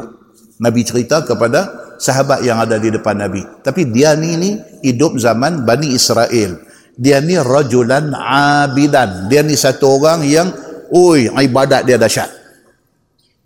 Ibadat dia dahsyat. Tak boleh lawan. Kuat ibadat dia kepada Allah. Sehingga kan dalam hadis kata fattakhadha sawma'ah. Sampai dia ni sampai pi buat satu pondok dalam hutan untuk nak beruzlah nak beribadat kepada Allah. Sampai tahap tu. Dia punya nak fokus ibadat ni sampai dia bawa diri dia pergi duduk asing pada orang duduk dalam pondok tu beribadah di dalam pondok yang dia buat tu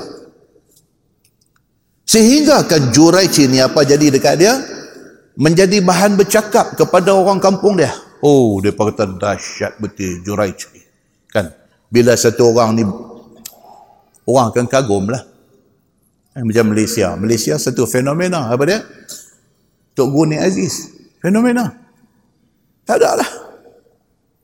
Semua orang cerita Tok Guni Aziz baik kawan, baik lawan. Habis. Sama parti kah, lawan parti kah, apakah. Dengan Tok Guni Aziz ni orang habis. Sampai habis, sampai akhir hayat dia. Dia memelihara akhlak terpuji dia. Tok Guni Aziz ni. 22 tahun jadi eh, ini bukan kempen belayar nah. 22 tahun dia jadi menteri besar Kelantan tuan-tuan. Maintain. Maintain macam tu ya.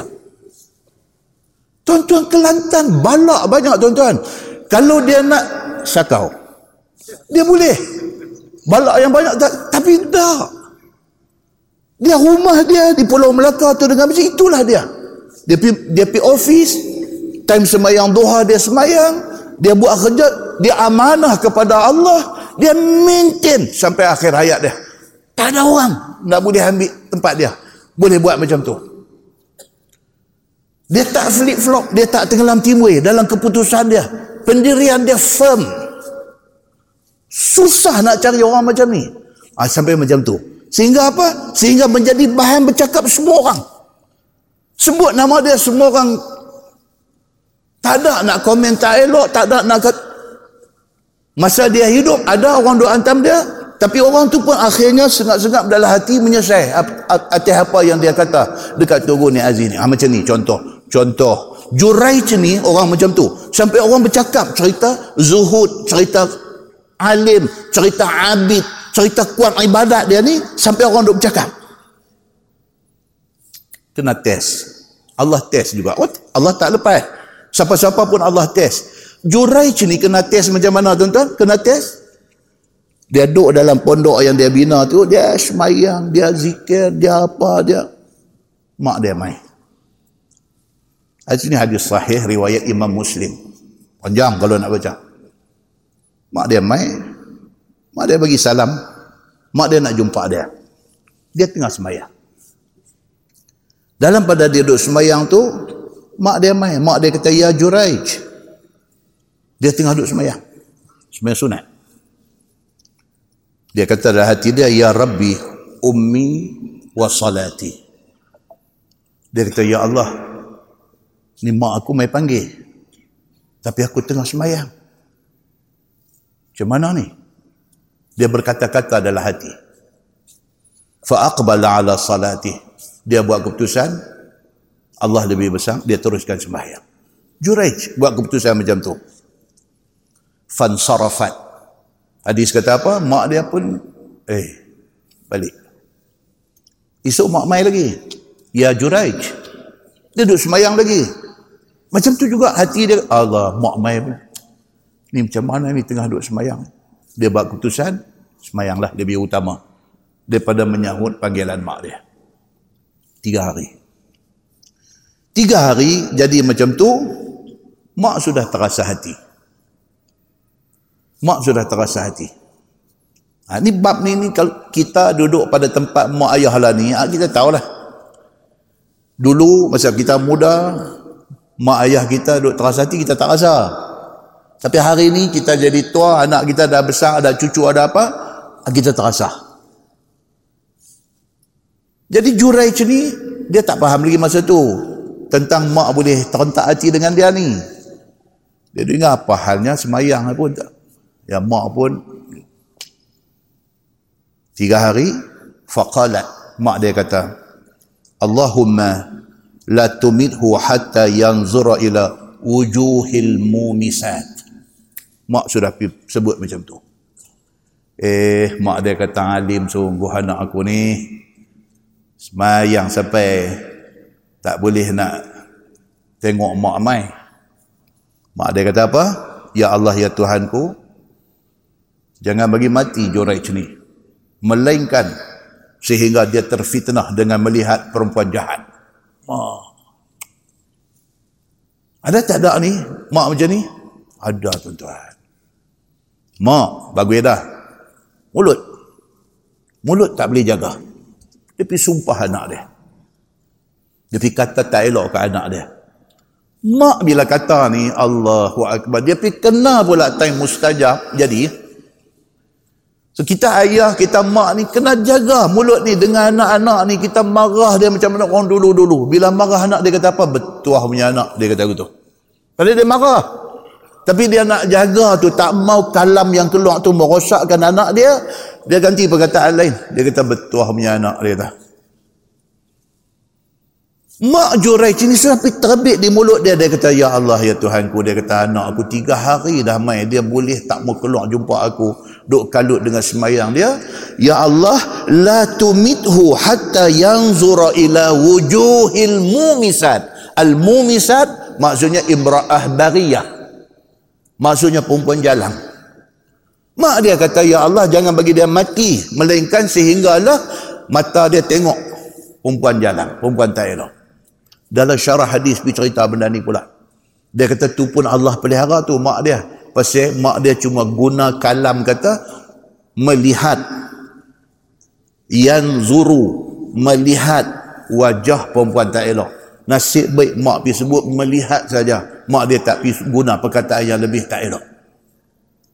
Baik. Di kalangan Bani Israel ni pada masa tu duk bercerita tentang Juraij ni. Mai satu perempuan yang kata imra'ah bariyah ni. Perempuan jahat ni ada dia pergi kata dekat geng hak duk cerita orang ni ada dua satu orang puji oh, bagus lah kata Juraish ni alim warak sungguh. Satu. Ada satu lagi dia tak boleh tengok orang baik. Ada juga. Daripada zaman tu lah dah. Kawan ni bukan buat jahat apa pun tapi dia tak suka tengok orang baik ni. Dia tak suka. Duk cakap Allah aku tengok aku aku tak percaya ada ni berlaku nak macam ni punya orang pun ada perempuan yang kata imra'ah bariyah tadi ni dia pergi kata dekat geng ni. Kita hampa tak suka ke dekat Juraish ni? Ah lah kata aku tak percaya dia ni. Dia ni berlakon dia duk tunjuk kata dia bagus. Macam tu cakap. Perempuan ni sudah offer dekat mereka. Kalau hampa mau dia kata in syi'tum la aftinannahu lakum. Dia kata kalau hampa mau aku boleh main peranan, aku boleh pipi tenah dia bagi rosak nama dia. Hati yang kata perempuan jahat. Dia hampa tak suka kat dia? Okey, serah kat aku. Aku tahu macam mana nak bagi rosak nama dia. Ringkas cerita apa jadi? Perempuan ni pi ke pondok Jurais duduk ni. Dia cuba sedaya upaya nak goda tapi Juraij ini tak termakan dengan dia. Akhirnya apa jadi? Perempuan ni dia sudah pergi berzina dengan satu penggembala kambing yang ada kawasan tu dan dia mengandung dan dia sampai beranak. Dia bawa pergi tunjuk ke orang semua. Dia kata ni aku nak abang ke hampa lah. Hampa duk rasa Juraij ni orang baik. Ah, anak ni dia punya. Habis tuan-tuan. Banyak tu ya cerita. Masa tu tak ada DNA test. Tak ada kalau lah boleh heret pergi buat DNA test. Apa. Masa tu apa, pergi cerita tu dia dah lah. Dia dah lah. Apa jadi dalam hadis kata apa? Maka habislah puak-puak ni semua. Orang-orang kampung ni bila dengar macam tu fa'atauhu. Dalam hadis kata depa pakai ramai-ramai pi serbu pondok jurai sini duduk. Fastanzaluhu. Depa pi pegang dia heret dia bawa turun daripada pondok dia. Wahadamu sauma'atah depa katuk pondok dia tu sampai reban hancur lebong habis. Ni yang kata manusia ni. Jadi otak semenek ni ramai. Otak semenek dia dia tak boleh nak fikir, dia tak boleh. Macam ada hari ni. Ya. Satu benda keluar dalam Facebook, dia menganggap Facebook itu sama taraf dengan Quran dan hadis yang mutawatir. Tak gila ni, Facebook keluar ni, dia kata. Facebook tu macam satu ayat Quran.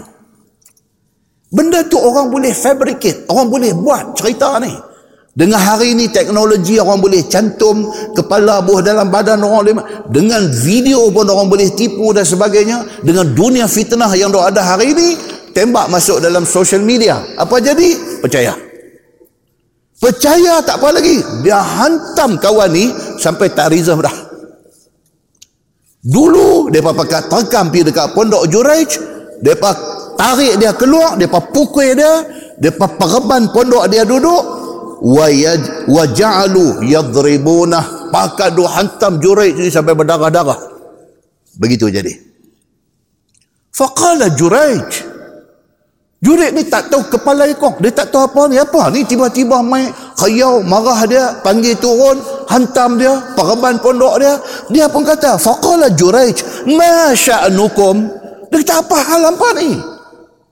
Apa hal hampa ni? Dia kata Qalu jawab depa zanaita bi hadhihi baghiyah fawaladat minka. Oh depa kata hang boleh nak berlakon ni perempuan ni hang lupa kat dia. Hang berzina dengan dia ni dia sampai beranak anak hang. Hari ni hang nak kata dak. Nampak tuan? Emosi bila dia menguasai diri dia jadi macam tu. Emosi. Marah Tambah pula memang dendam dah ada dah sebelum tu. Bila main macam ni, macam api ceruak petrol. Wuh, dia sambang. Oh, dia kata, hang lagu nak berlakon lagi ya. Hang tak hang tak ingat ke perempuan ni siapa? Hang sengak-sengak berzina dengan dia. Hari ni dia dah beranak anak hang. Hang nak buat apa? Hang nak buat terkejut apa? Dia pasal buat macam tu kat dia. Faqala Juraij. Ha, ini satu pula. Juraij ni oleh kerana dia kuat beribadat kepada Allah. Juraij kata apa? Aina sabi berdarah ada marambu dah daripada demah dia. Sat dia kata aina sabi mana dia budak tu mana? Faja'u bihi. Depa bawa mai baby kecil baru beranak ni bawa mai itu. Faqala juraij kata da'uni hatta usalli. Dia kata tak apa tunggu sat aku nak semayang dulu dia kata. Dia. Tunggu sat aku nak semayang. Fa dia pun semayang. Falamman sarafa bila selesai semayang atas sabi fata'ana fi batni. Dia mai kat budak tu kat baby tu dia cucuk perut budak tu. Jurai ni. Dia cucuk perut budak tu. Wa qala ya ghulam man abuk? Dia teh budak siapa bapa hang? Jurai sudah buat macam tu. Ya ghulam ghulam ni maksud budak. Budak man abuk siapa bapa engkau Qal, tiba-tiba budak baby baru beranak. Tiba-tiba bercakap di mulut dia. Dia kata fulanun ar-ra'i.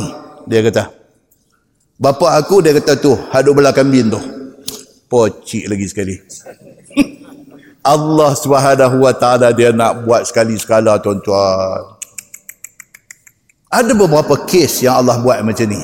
Termasuk kes apa? Nabi Allah Yusuf alaihi salam kan yang kes yang kita baca dalam surah Yusuf tu. Budak bercakap. Allah boleh kalau dia nak buat. Tapi dia tak buat ke sebarang orang. Orang tertentu orang pilihan Allah. Allah pelihara dia macam ni. Budak kecil jawab dia kata fulanun ar-ra'i. Dia kata tu ada belakang pintu. Qala Nabi sallallahu alaihi wasallam Nabi yang duk cerita benda ni ni. Hak cerita kita duk abang ni Nabi Muhammad duk cerita dekat sahabat dia. Nabi kata benda ni Jurayj ni zaman Bani Israel sudah jadi macam ni Nabi kata. Fa akhbalu ala Jurayj ni geng hak mengamuk tadi ni. Hak main-main qiyau dia panggil turun. Naik pi heret dia bawa turun. Pukul dia berdarah-darah. Peruntuh pondok dia ni. Geng-geng ni ni. Bila tengok-tengok Jurayj cucuk perut budak tu budak tu bercakap Qala kata Nabi sallallahu alaihi wasallam fa aqbalu ala Juraij. Depa tengok-tengok benda macam ni jadi, pakat terakam pi dekat Juraij. Yuqabbiluna, pakat duk cium dia pula dah. Dan dan tu, dan dan. U-turn. U-turn tu dah. Oh, karut, U-turn ni karut. Eh. U-turn. Tengok-tengok corak sudah tukar, depa kata U-turn tukar dandan semua. Pakai tukar. Yuqabbilunahu pakai pi pegang jurai ni pegang cum dia tak boleh tarik tangan cum macam-macam banyak buat. Wa tamassahuna bihi. Semua nak ambil berkat jurai ni. Ha nampak? Nak ambil berkat jurai berapa? Hang dahsyat. Oh hang dahsyat Hang ni wali kutub ni dia kata. dia mula dia mula duk main macam-macam ini wali kutub ni dia kata. Kutub utara ke selatan tak tahu tapi hang wali kutub. Ah pasang. Dia mula dah hang jangan tunjuk pelik aku anti sabu hang, aku anti buat macam-macam. Pasal aku dah dah main satu respect dekat hang. Oh, apa jadi? Mai pakai pegang duk kucup dia waqalu. Dia pakai kata dekat Jurayj. Nabni laka sawma'atak min zahab. Betul Jurayj don't worry. Pondok tanah liat hang ni kami akan buat dengan mai bagi kang lepas ni. Pasal hang wali kutub. Kami akan spend duit habis-habisan dekat hang. Hang abang mau apa kami bagi. Tolong doa kat kami. Ya hang berkat hang ni kami mau. Kami akan gantikan pondok hang ni min zahab daripada mai qal kata Juraij. Dia kata la dia kata, no, no, no, no, no. tak payah. A'iduha min tin kama kanat. Pondok aku asal tin, tanah liat. Buat balik tanah liat cukup. Ha, ni wali kutub. Ha, ni kalau wali kutub bodoh tengok harta lagu bersinak mata, tu tak mau. Wali kutub betul dia nak main macam ni. Dia tak ada interest. Dia tak ada kepentingan. Dia tak ada nak ambil kesempatan atas orang dia tak ada nak ambil no no no no tak ada. Dia Allah ya. Dia kira Allah ya. Aku tak mau ini semua. Apa nak mai puja aku apa nak julang aku apa nak angkat aku apa nak tabal aku apa nak bagi macam-macam. Ini semua bukan aku cari benda ni. Aku tak cari benda ni semua. Aku jangan kacau hubungan aku dengan Allah. Itu saja. Ini yang kata Juraij ni. Dia memang ikhlas kepada Allah. Kama kanat buat balik macam yang sebelum ni. Fa fa'alu. Maka depa ni pun ramai-ramai gotong royong buat balik pondok bagi dekat dia. Nampak? Dia nak cerita dalam cerita Juraij ni apa dia tuan-tuan? Perempuan ni dia boleh menjadi fitnah kepada orang. Dalam sebuah hadis riwayat daripada Abi Sa'id Al-Khudri kata dia Ali Nabi sallallahu alaihi wasallam qal inna dunya hulwatun khadirah. Nabi kata dunia ni hulwah manis kan kita kata halwa halwa tu manis dunia ni nabi kata hulwatun khadirah manis dan very attractive dunia ni. Menarik. Siapa tak mau dengan dunia ni? Dengan duit ringgit dengan glamorous dengan sanjungan dengan puji-pujian dengan itu dunia. Itu ciri-ciri dunia. Nama kata manusia ni mau benda tu. Maka dunia ini dia kata hulwatun khadirah wa inna allaha mustakhlifukum fiha. Allah Subhanahu wa taala hantar kamu mai ke dunia ni untuk jadi khalifah. Fayanzuru kaifa ta'malun. Allah tengok apa yang hampa buat. Allah hantar kita mai dunia ni untuk jadi khalifah. Allah duk tengok. Allah duk usar tengok kita ni. Apa kita buat? Apa kelaku kita? Apa tindak tanduk kita? Fattaqud dunya wattaqun nisa Nabi kata apa? Maka hati-hati dengan dunia dan hati-hati dengan wanita. Punya banyak benda ciri-ciri dunia yang ada ni Nabi sallallahu alaihi wasallam pinpoint. Nabi sebut yang tu. Nabi kata be careful dengan dunia hati-hati dengan wanita. Fa inna awwala fitnah bani Israel kanat fin nisa Nabi kata kerana awal-awal mula-mula fitnah yang kena Bani Israel itu ialah wanita. Kita kata bulan lepas apa dia? Satu senjata yang ampuh untuk nak rosakkan orang. Digunakan wanita. Dalam sebuah hadis lain riwayat daripada Abdullah radhiyallahu anhu kata dia Nabi sallallahu alaihi wasallam Nabi kata al mar'ah aurah. Nabi kita orang perempuan ni aurah. Dia aurat. Orang perempuan ni aurat. Aurat ni apa? Aurat ni benda yang kita kena jaga, kena tutup. Tak boleh duk tunjuk ke orang. Perempuan ni, Nabi kata al-mar'ah aurah. Perempuan tu sendiri, aurat. Dia bukan untuk display, dia bukan untuk nak layok-layok, tayang-tayang. Orang perempuan ni, bukan. Orang perempuan ni dia aurat. Dia very sensitive. Fa'idha kharajat, Nabi kata, hadis sahih riwayat Imam At-Tirmizi.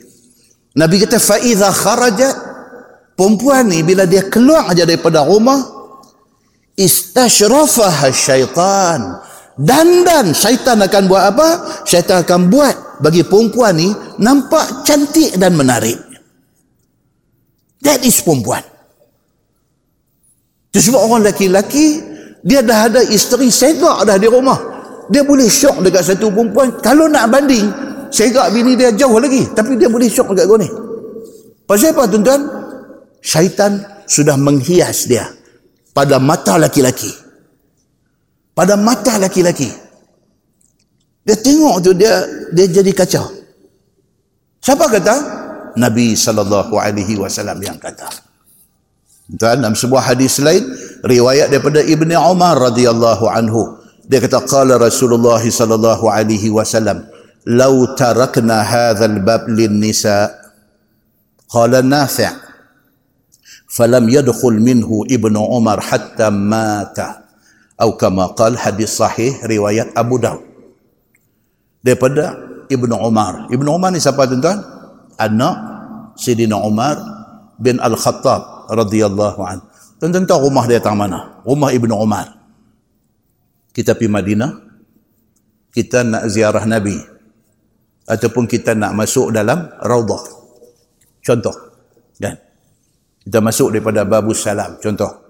Tu jalan straight tu kita akan jumpa raudhah, lepas tu akan jumpa makam Nabi untuk kita bagi salam. Bila sampai bertentang dengan raudhah tu, bertentang raudhah ada alik kiri. Kalau kita masuk babus salam, raudhah ada alik kiri. Tonton tengok alik kanan. Bertentang, opposite. Ada satu tingkap. Ada satu tingkap. Di situlah rumah Ibnu Umar. Di situlah rumah dia. Rumah dia dulu. Rumah Ibnu Umar di situ. Tingkap kecil tu. Di situ rumah Ibnu Umar. Anak Sidina Umar bin Al-Khattab radhiyallahu di antara sahabat yang paling banyak riwayat hadis selain daripada Abu Hurairah Ibnu Umar. Situ rumah dia. Dekat dengan rumah Nabi dekat dengan masjid Nabi dekat. Ibnu Umar Abdullah bin Umar bin Al-Khattab radhiyallahu an. Dia. Hadis ni riwayat dia. Dia kata apa? Nabi sallallahu alaihi wasallam bersabda Nabi kata lau tarakna hadzal bab lin nisa. Nabi satu hari Nabi kata ish Nabi kata kalau bolehlah Nabi kata. Boleh tak kita jadikan pintu ni pintu untuk orang perempuan saja? Nabi kata. Ni kalau ini Masjid Nabawi sini arah kiblat. Okey? Sini laluan daripada daripada Babu Salam nak lalu Raudah nak pergi makam Nabi nak keluar pintu Baqi' lepas pada pintu Baqi' pintu pintu Jibril lepas daripada pintu Jibril pintu Babun Nisa pintu perempuan. Okey? Dulu Masjid Nabawi dulu Raudah tu saja. Bertentang dengan Raudah tu bertentang dengan Raudah tu arah ke pintu Baqi' tu di situlah yang Nabi kata ish boleh tak? Dia kata kalau pintu ni kita jadikan pintu khusus untuk perempuan. Babun nisa. Nabi kata lagu tu.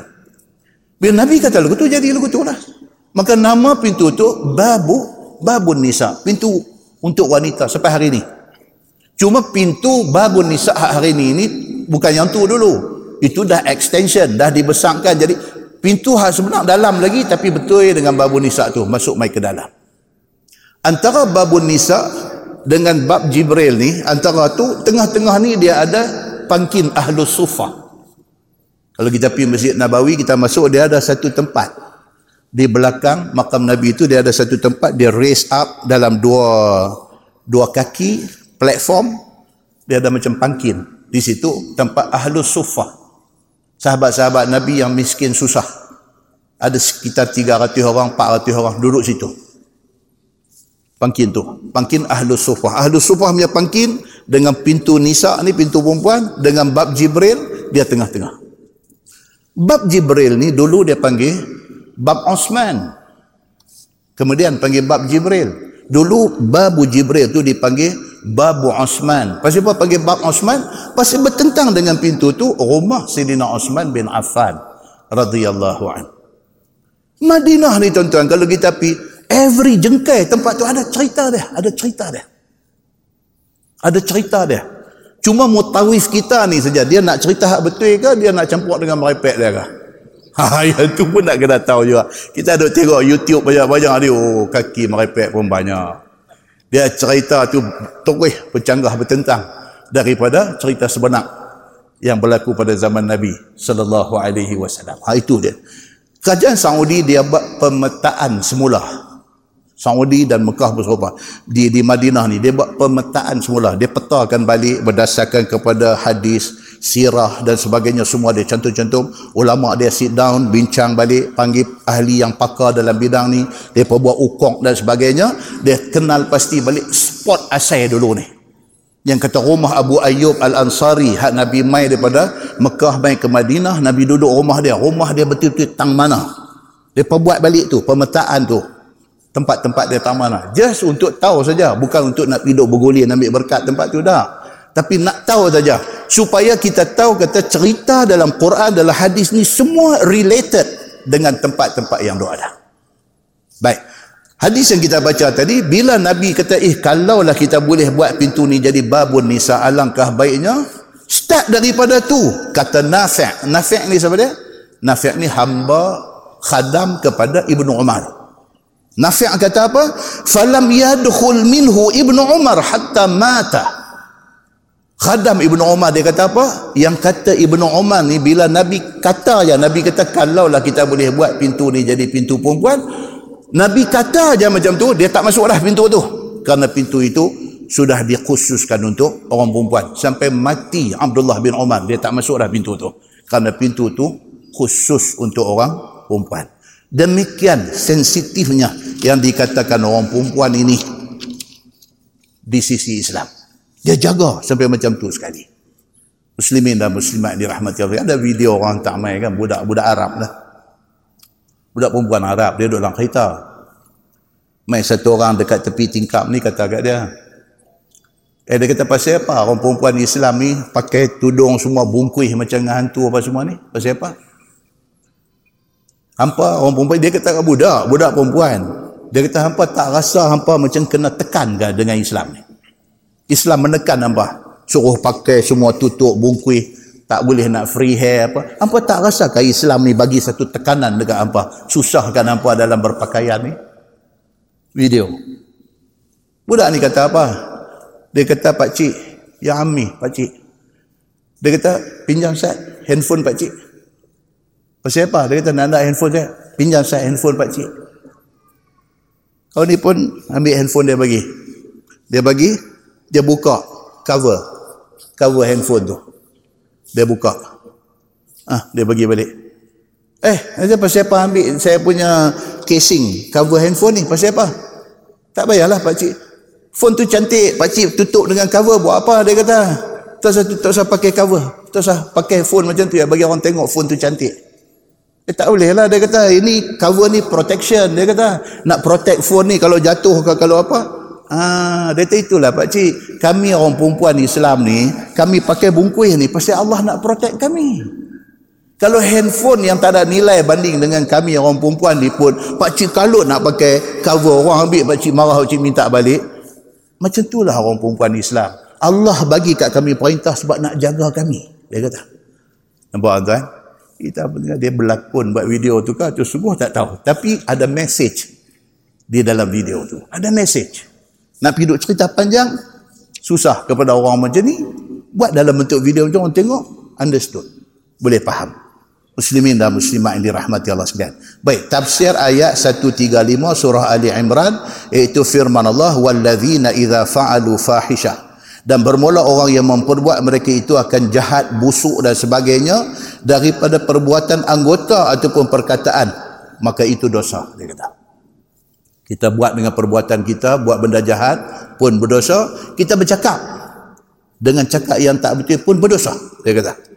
Seperti zina ataupun menuduh orang berzina. Berdosa. Zina pun berdosa, tapi tuduh orang yang tak berzina, kata berzina pun berdosa. Dia kata. Dan minum arak dan lainnya, semua itu dosa. Dia tahu minum arak, berdosa. Dalam Quran kata apa? Au zalamu anfusahum ataupun aniaya mereka itu akan diri mereka sendiri yakni memperbuat dosa kecil seperti mengucup perempuan yang diharamkan mengucupnya. Berdosa. Hmm, macam yang dibuat oleh sahabat tadi ini dan memeluk dan juga menyentuh dan juga memandangnya dengan pandang syahwat juga berdosa. Tak boleh dia kata. Zakarullah. Dia kata tapi orang yang terbuat benda-benda tu segera ingat hati mereka kepada Allah. Ingat akan janji seksa Allah ke atas orang yang buat dosa itu fastaghfaru li zunubihim. Ha tu fokus dia. Dia kata apa? Lalu terus minta ampun mereka kepada Allah. Bila dia rasa macam dia buat benda dosa istighfar. Astaghfirullahalazim. Ya Allah kata awaklah aku pi terbuat benda-benda macam ni. Astaghfirullahalazim. Kerana dosa-dosa yang diperbuat mereka itu dan taubat daripada melakukannya dan tiada mencita dalam hati yakni berazam untuk tidak mengulangi lagi perbuatan itu. Wa may yaghfiru dzunuba illallah dan siapakah yang lebih layak memberi pengampunan kepada dosa melainkan Allah Subhanahu wa taala? Dia kata walam yusirru ala ma fa'alu wa hum ya'lamun. Padahalnya tiada mengekali mereka itu atas barang yang telah diperbuat mereka itu dia dah buat dosa, dia tak terus buat dosa. Dia stop immediately, dia minta ampun kepada Allah. Allah akan ampunkan dia. Bahkan kekal ia di dalam taubatnya itu.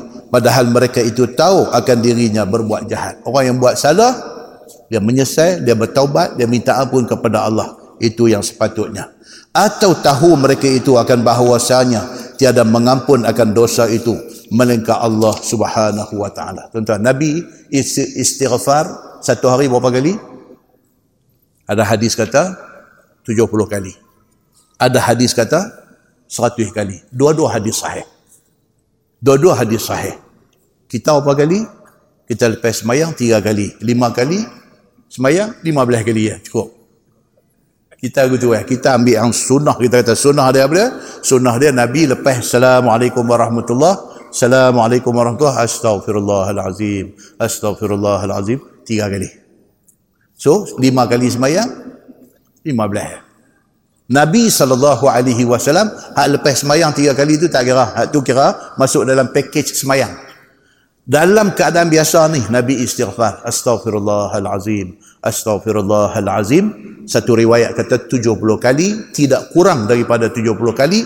Satu riwayat kata seratus kali. Itu dia yang kata Nabi SAW. Satu.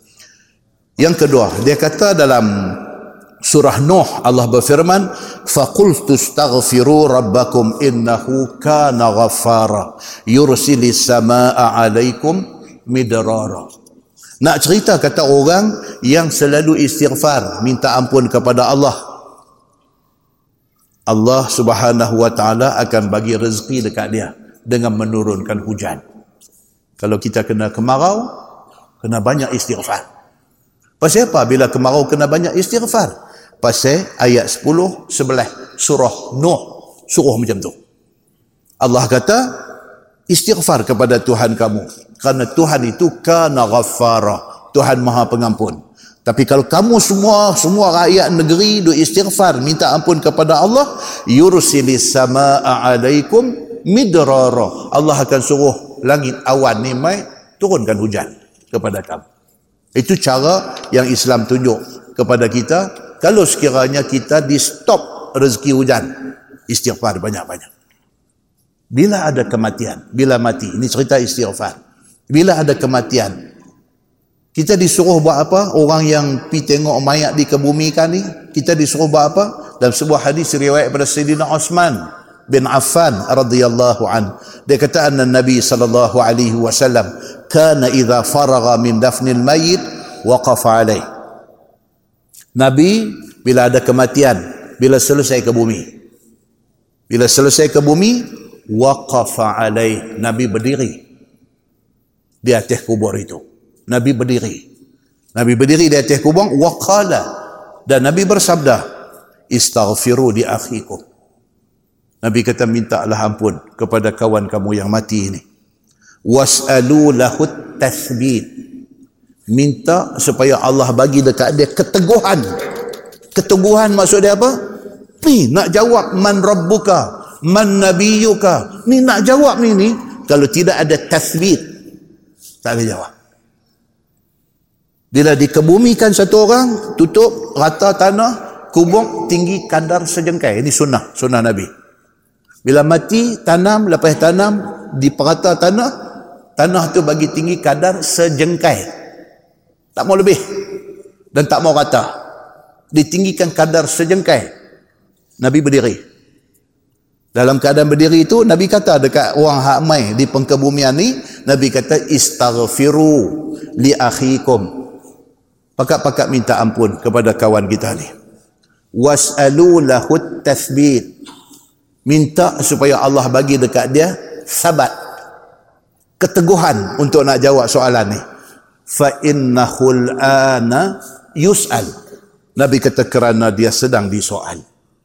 Kerana dia sedang disoal. Hadis itu hadis sahih riwayat Abu Daud. Begitu. Ulama bincang benda tu. Ulama bincang.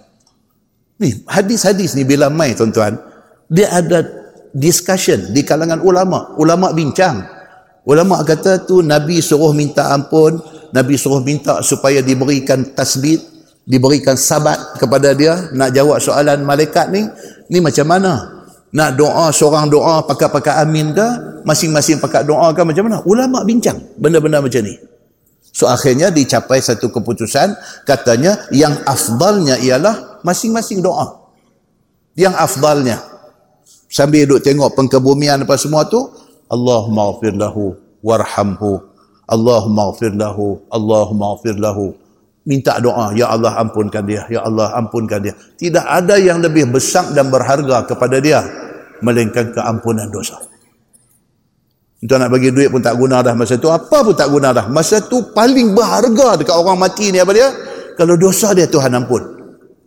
Paling berharga. So ulama kata apa yang afdalnya ialah semua doa ada tu Allahumma ghafir lahu Allahumma ghafir lahu Allahumma ghafir lahu Kemudian tasbih apa dia? Allahumma Allahumma thabbithu. Allahumma thabbithu. Allahumma thabbithu. Ya Allah, teguhkanlah dia. Teguhkanlah dia. Teguhkanlah dia. Bagi dia boleh jawab dengan elok soal muka dan nakir. Itu yang dibincangkan oleh ulama. Mai pula soalan, dia kata kalau seorang baca doa hak lain amin, boleh tak boleh? Ulama kata boleh juga. Tapi afdalnya masing-masing duk sebut. Masing-masing duk sebut. Pakat-pakat doa muslimin dan muslimat yang dirahmati Allah sekalian. Ni solat jenazah pula dia kata apa cerita dalam solat jenazah ni solat jenazah ni Nabi SAW kata the best kali ialah bagi ada 100 orang lebih dalam hadis riwayat daripada Aisyah hadis sahih riwayat Muslim. Aisyah kata ada Nabi sallallahu alaihi wasallam qal ma min mayyit tusalli alaihi ummah minal muslimin yablughuna mi'ah. Nabi sebut kulluhum yashfa'una lahu illa syuffi'u fi Nabi kata lagu tu. Nabi kata apa? Apabila satu orang mayat itu disembahyangkan oleh sekumpulan orang Islam yang orang yang sembahyang itu ia belughuna mi'ah. Bilangan sampai seratus ataupun lebih. Kulluhum yashfa'una lahu. Semua seratus orang tu semua kira minta supaya Allah tolong ampun dosa Allah tolong bagi syafaat dekat dia. Itu penting tuan-tuan sembahyang mayat ni kalau kawan baik kita kita mau pergi. Pasal apa? pasal kita kenal dia hak mati ni. Kita minta ni dengan kawan tak kenal tak sama kita kenal dia dia kawan kita Daripada sekolah sama dengan kita. Sampai sampai kerja ni kita duk kawan lagi dengan dia. Dia apa-apa hal dia teks kita. Kita apa-apa hal kita teks dia. Lama-lama sekali kita hello dia ajak pergi makan. Kita dengan dia macam tu punya kawan. Tiba-tiba hari ni pagi-pagi dia abang, kawan kita tak ada dah. Tuan-tuan jangan lepaskan peluang ni. Satu salat jenazah untuk dia. Bila kita semayang, kita minta tak sama dengan orang yang tak kenal dia minta. Tak sama. Kita tak boleh sungguh nak pergi. Pasal apa? Dia meninggal di kapal bateh. Kita dua ada di Singapura masa tu. Kita dua ada di Kuala Lumpur masa tu. Dan kita tak boleh nak balik mai. Semayang raib. Jangan kita jangan kita tak buat. Semayang raib. Kita minta dekat Allah. Allah maghfir lahu warhamhu wa'afihi wa'fu anhu. Kita minta tu mai daripada hati kita. Kita minta kat dia. Pasal dia kawan kita. Nabi SAW kata, Ma min mayit tusalli alaihi ummatun minal muslimin yablughuna mi'ah satu orang mati orang yang mai semayang ni bilangan sampai seratus orang mai semayang kulluhum yashfa'una lah seratus orang tu mai daripada hati minta supaya Allah tolong ni hak mati ni. Supaya Allah ampunkan dia. Illa syuffi'u fihi. Melainkan Allah pasti akan tolong. Orang ni. Ah tu dia. Kalau kita boleh buat macam tu kat dia, esok anak dia buat kat kita. Muslimin dan muslimat yang dirahmati Allah sekalian. Dan hadis lain dia kata apa? Daripada Ibni Abbas, dia kata sami'tu Nabi sallallahu alaihi wasallam yaqul, "Ma min muslim yamut fayaqumu ala janazatihi arba'una rajulan." Hadis daripada Ibnu Mas'ud pula kata apa? Nabi kata satu orang mati yang mai semayang dekat dia ni 40 orang la yusyrikuna billahi syai'ah 40 orang ni pula orang baik yang tak buat syirik kepada Allah orang-orang yang saleh yang main ni. Illa syuffi'u fihi. Melainkan Allah pasti akan tolong dia ni. 40 orang. Dan 40 orang ni pula adalah 40 orang. Orang yang baik-baik tentu Allah akan tolong dia kata. Dia mai pula satu hadis lagi daripada Malik bin Hubairah. Dia kata apa? Qala Rasulullah sallallahu alaihi wasallam, "Ma min muslim yamut fayusalli alaihi salasatu sufuf minal muslimin illa aujaba atau kama qal." Hadis itu hadis hasan riwayat Abu Daud. Ni pula Imam Malik. Imam Malik, Imam Madinah. Imam Malik bin Anas. Yang sahabat Nabi itu Anas bin Malik. Yang ni imam mazhab ni. Imam Mazhab. Imam Mazhab paling tua Abu Hanifah. Second Malik. Tiga Imam Syafi'i, Imam Ahmad bin Hanbal. Imam Malik ni Imam Madinah. Dia memang mengajak dalam Masjid Nabawi. Dan dia mengajak dalam Masjid Nabawi tak mau duduk atas tempat tinggi. Imam Malik punya zuhud, punya warak ni. Dia mengajak dalam Masjid Nabawi, dia tak mau duduk atas bangku tinggi ni. Jadi anak murid ramai. Anak murid tak nampak dia pasal dia duduk sama flat atas lantai dengan orang. Anak murid mai mai approach dia, mai kata dekat dia imam, boleh tak duduk atas tempat tinggi sikit orang belakang tak nampak. Dia kata macam mana aku nak duduk atas bangku tinggi, aku nak juntai kaki sedangkan di sana ada kekasih Allah ditunjuk kubur Nabi. Allah.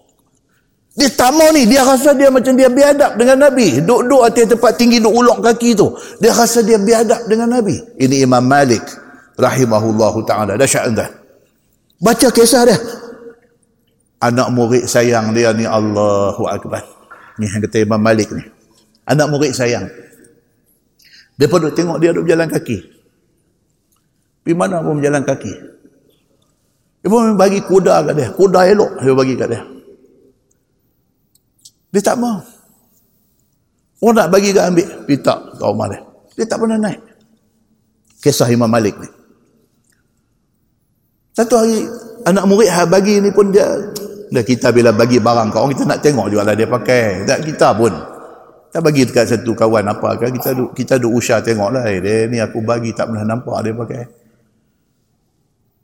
Anak murid pergi tanya. Dia kata apa tuan? Dia kata macam mana aku nak naik kuda?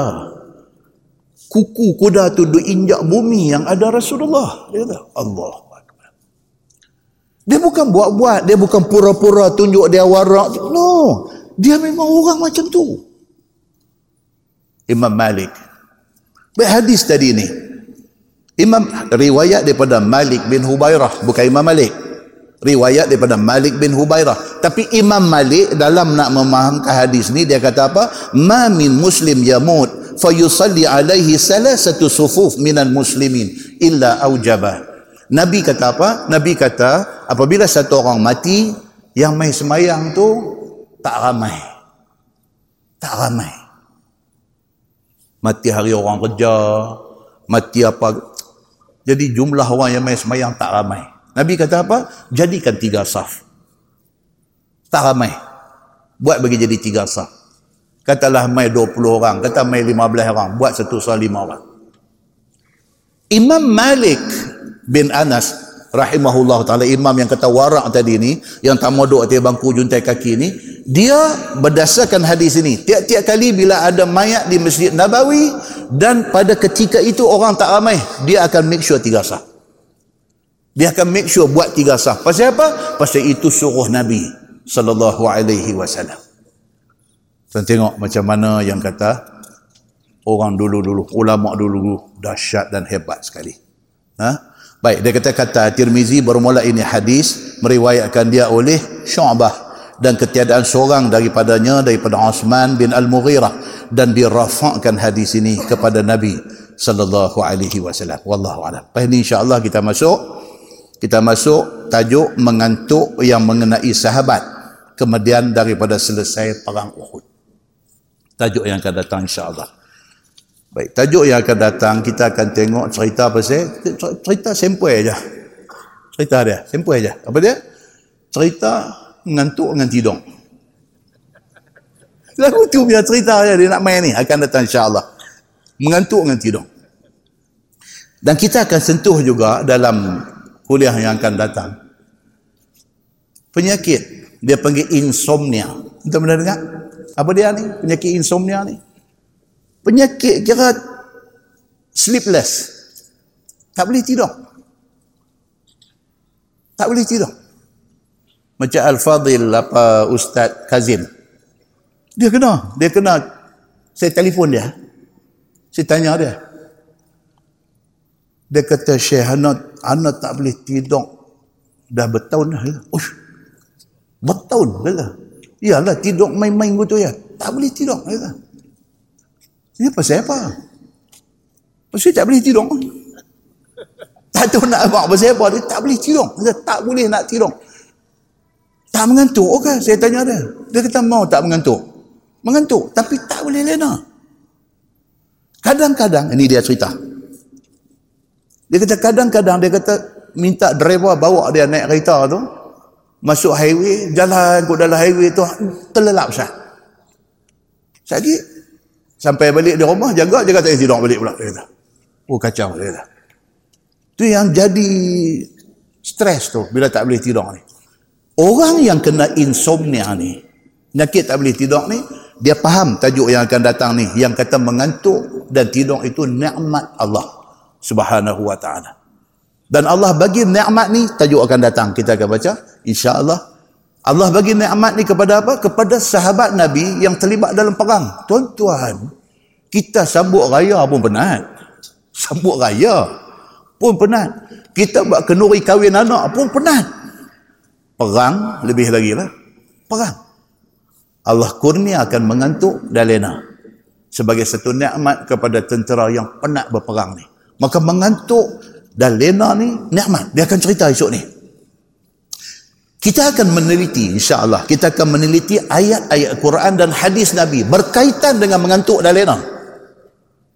Untuk kita pun tak pernah tahu. Yang kita tahu apa dia? Kuliah panjang sikit lena. Lagu tu kita tahu. Allahu Akbar. Ha tu kita tahu. Kuliah drag panjang sikit lagu duk buat lagu tu punya duk nak lena.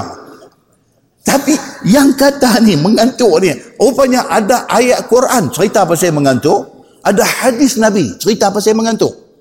Okey. Itu kira okey lagi tentang okey lagi.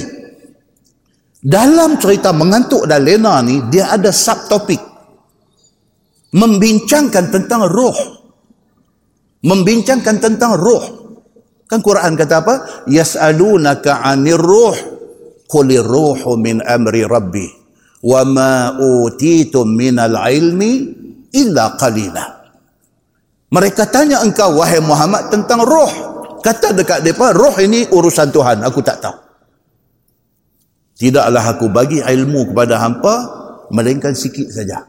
Maka manusia tak boleh nak faham tu hakikat roh tu apa. Pasal apa? Pasal dia kekal menjadi rahsia Allah Subhanahu wa taala. Dia akan main cerita tentang tentang roh ni. Dan kita akan masuk sekali dalam kuliah akan datang insya-Allah. Cerita satu profesor di University of London. Profesor di University of London. Yang dia ni ni head department department electrical and electronic engineering. Siapa tak sabar lagi balik google siap-siap. Mai minggu mai kuliah akan datang baru buat senyum-senyum kat saya lagu tu. Pasti dah baca dah. Geser sikit. Kepada orang yang rajin pergi cari siap-siap. Dia ni ni dia ni head department dia profesor dalam bidang electrical dengan electronic engineering dia pergi buat study, dia pergi buat kajian tentang orang tidur dengan orang mati.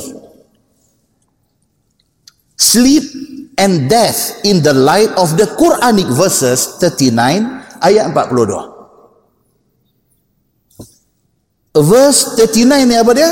Surah Az-Zumar. Balik lagi cari. Surah Az-Zumar ayat 42. Dia bukan orang Islam. Dia pi buat kajian, dia buat paper dan dia pi present paper ni di Mesir. Kajian dia berdasarkan bidang dia, bidang electrical dengan elektronik.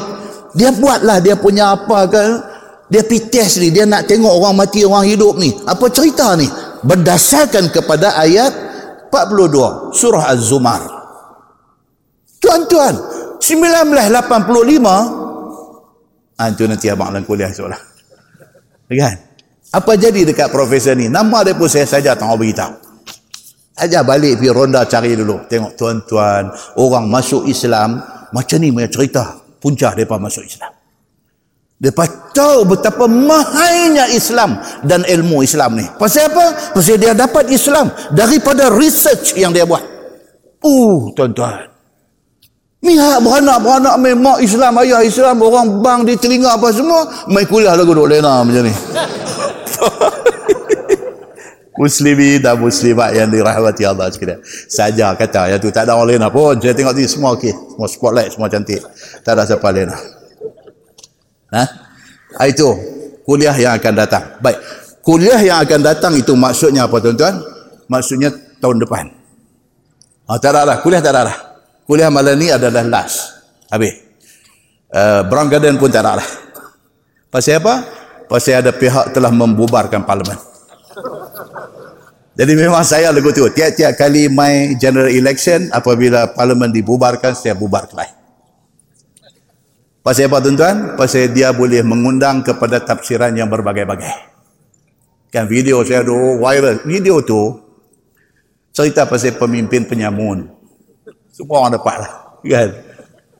Tuan-tuan kena tahu, saya cakap tu kuliah di Masjid Sultanah Bahiyah Halustang. Tu.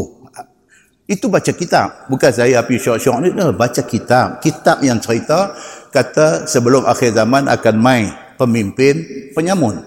Dia beritahu dalam tu. Saya baca. Dan benda tu dibaca sebelum daripada segala isu yang ada hari ini ni. Sebelum ni semua lagi. Sebelum ni. Tidak ada pun isu-isu yang macam ni. Tetapi kemudiannya berlaku benda ni dalam Malaysia ni. Mereka gunting video tu, mereka lempak masuk dalam masyarakat. Jadi orang yang tak tahu ni, mereka kata, Ustaz duk ulah isu semasa. Okay? Saya tak ada masalah. Tapi ada orang yang menjadi masalah dengan benda tu. Kan? Petelefon tanya awak cakap macam ni, apa ni, ni perli, siapa. Cerita panjang. Ha? Cerita panjang. Jadi kalau daripada nak jadi raya rendah lagu tu, baiklah saya pergi hari penamaan calon, saya ambil satu parti tak cap kunci ke apa, saya masuk bertanding, senang, payah hati. Kan? Jadi supaya supaya benda ni tak menjadi tak jadi macam-macam cerita lah. Bila dia mai, benda tu kita bercakap. Masa kita cakap tak jadi masalah. Tapi bila dia mai situasi sudah berubah dan sebagainya, hak kita cakap tu sudah macam-macam jadi. Tentu boleh faham lah maksud saya kan. So the best is what?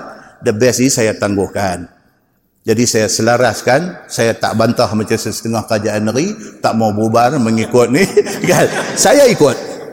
Saya ikut. Jadi mereka kata bubar, saya bubar dengan kuliah-kuliah sekali. Saya bubar. Jadi, balik kepada kita punya kuliah ni, insya Allah panjang umur, Allah bagi sehat, Allah bagi rezeki, Allah, kita jumpa 2023 insya Allah. Kita jumpa. Tak lama, dengar tahun depan macam lama. Ni bulan 10 dah. Tu bulan 11, pilihan raya bulan 12 cuti sekolah. Itu saya nak bagi peluang dekat tuan-tuan merapatkan hubungan kekeluargaan. Cuti sekolah, pergi berjalan bawa anak-anak pergi mana-mana. Kita jumpa pula insya-Allah 2023 kalau tak ada arai apa. Jadi tajuk yang akan datang tu selain daripada cerita mengantuk, tidur dan sebagainya, dia akan main satu tajuk yang juga hot. Tajuk akan datang ni. Tajuk hot dia apa dia? Cerita tentang ghulul. Pernah dengar? Ghulul? ghin lam waw lam. Ghulul daripada perkataan ghalla. Ghalla root word dia makna dia ialah kianat. Belot. Pecah amanah. Sakau. Dia lebih kurang macam tu. Ha, tapi benda tu dah lepas bila raya. Dah lepas bila raya. Tajuk tu dia timai Allahu Akbar. Ni kitab ni dia duk buat main macam ni tak salah kitab ni tak salah. Dia habang betul hak Nabi habang punya. Tapi hak salah ni orang hak buat salah ni. Bila kena tajuk tu dia jadi tak tak boleh tidur. Okey? So selepas daripada tajuk tidur, tajuk mengantuk ni, dia akan main tajuk ghulul. Tajuk pecah amanah, kianat. Uh, apa apa nak kata jenis-jenis yang seumpama macam tu lah disebut banyak kali pun tak bagus. Lepas pada habis tajuk Ghulul ni dia main cerita satu sahabat Nabi yang bernama Jabir bin Abdullah. Jabir bin Abdullah ni bapa dia Abdullah bin Haram, bapa dia. Sahabat Nabi, dia sahabat Nabi, bapa pun sahabat Nabi mati dalam perang Uhud. Pak dia mati, pi tinggal dekat dia adik-adik perempuan kecil-kecil. Kecil-kecil, adik perempuan enam orang tinggal kat dia. Dia kena ambil tanggungjawab. Pak dah mati. Tinggal utang pula. Punya banyak utang dengan Yahudi. Bila tengok-tengok pak dia mati dalam perang Uhud ni, dia gelap. Nampak gelap masa depan dia. Dia nak pikui ni semua ni. Is a very interesting story. Cerita pasal Jabir bin Abdullah ini. InsyaAllah panjang umur kita akan dengar. Cerita tentang dia dan berakhir dengan Nabi punya mukjizat Satu berlaku. Nak menyelesaikan hutang dia tu, satu mukjizat Nabi sudah jadi settle hutang dia. Minta bagi panjang umur, minta bagi kita sehat, minta bagi Allah gerak hati nak main masa kuliah tahun 2023. Mai untuk kita tengok benda-benda macam tu. Jadi malam ni lagi sekali saya ulang, kuliah malam ni kuliah last untuk 2022. Kita nak bagi laluan pilihan raya umum tu, apa yang ke-15 dan tuan-tuan boleh layan kempen-kempen pilihan raya ni, boleh dengar depa nak mohong apa. Sebab manifesto ini bukan kitab suci. Semua orang, semua orang pun sama. Boleh bohong apa-apa saja. Allah bagi kat kita kecerdikan. Kita dengar, kita boleh tahu. Kaki pemohong dengan betul ini kita boleh tahu. Jadi tuan-tuan boleh dengar dan memilih kerana PRU ini agak penting. Dia menentukan hala tuju negara kita. Penting. So buat keputusan elok-elok. Nampak? Saya very neutral. Saya very neutral. Buat keputusan elok-elok. Pilih orang yang tidak belot. Tidak pecah mana dan tak boleh sebut. Dan yang tu, kita pilih macam tu. Ha? Mudah-mudahan Allah bantu kita Allah jadikan kita dalam tempoh ni saling doa mendoa kebaikan. Saya doa dekat tuan-tuan semua, tuan-tuan doa dekat saya, kita doa sama-sama kita supaya Allah bagi kita kebaikan dan Allah bagi dekat kita negara yang baik untuk masa depan. Kita tangguh dengan tasbih kafarah dan suratul al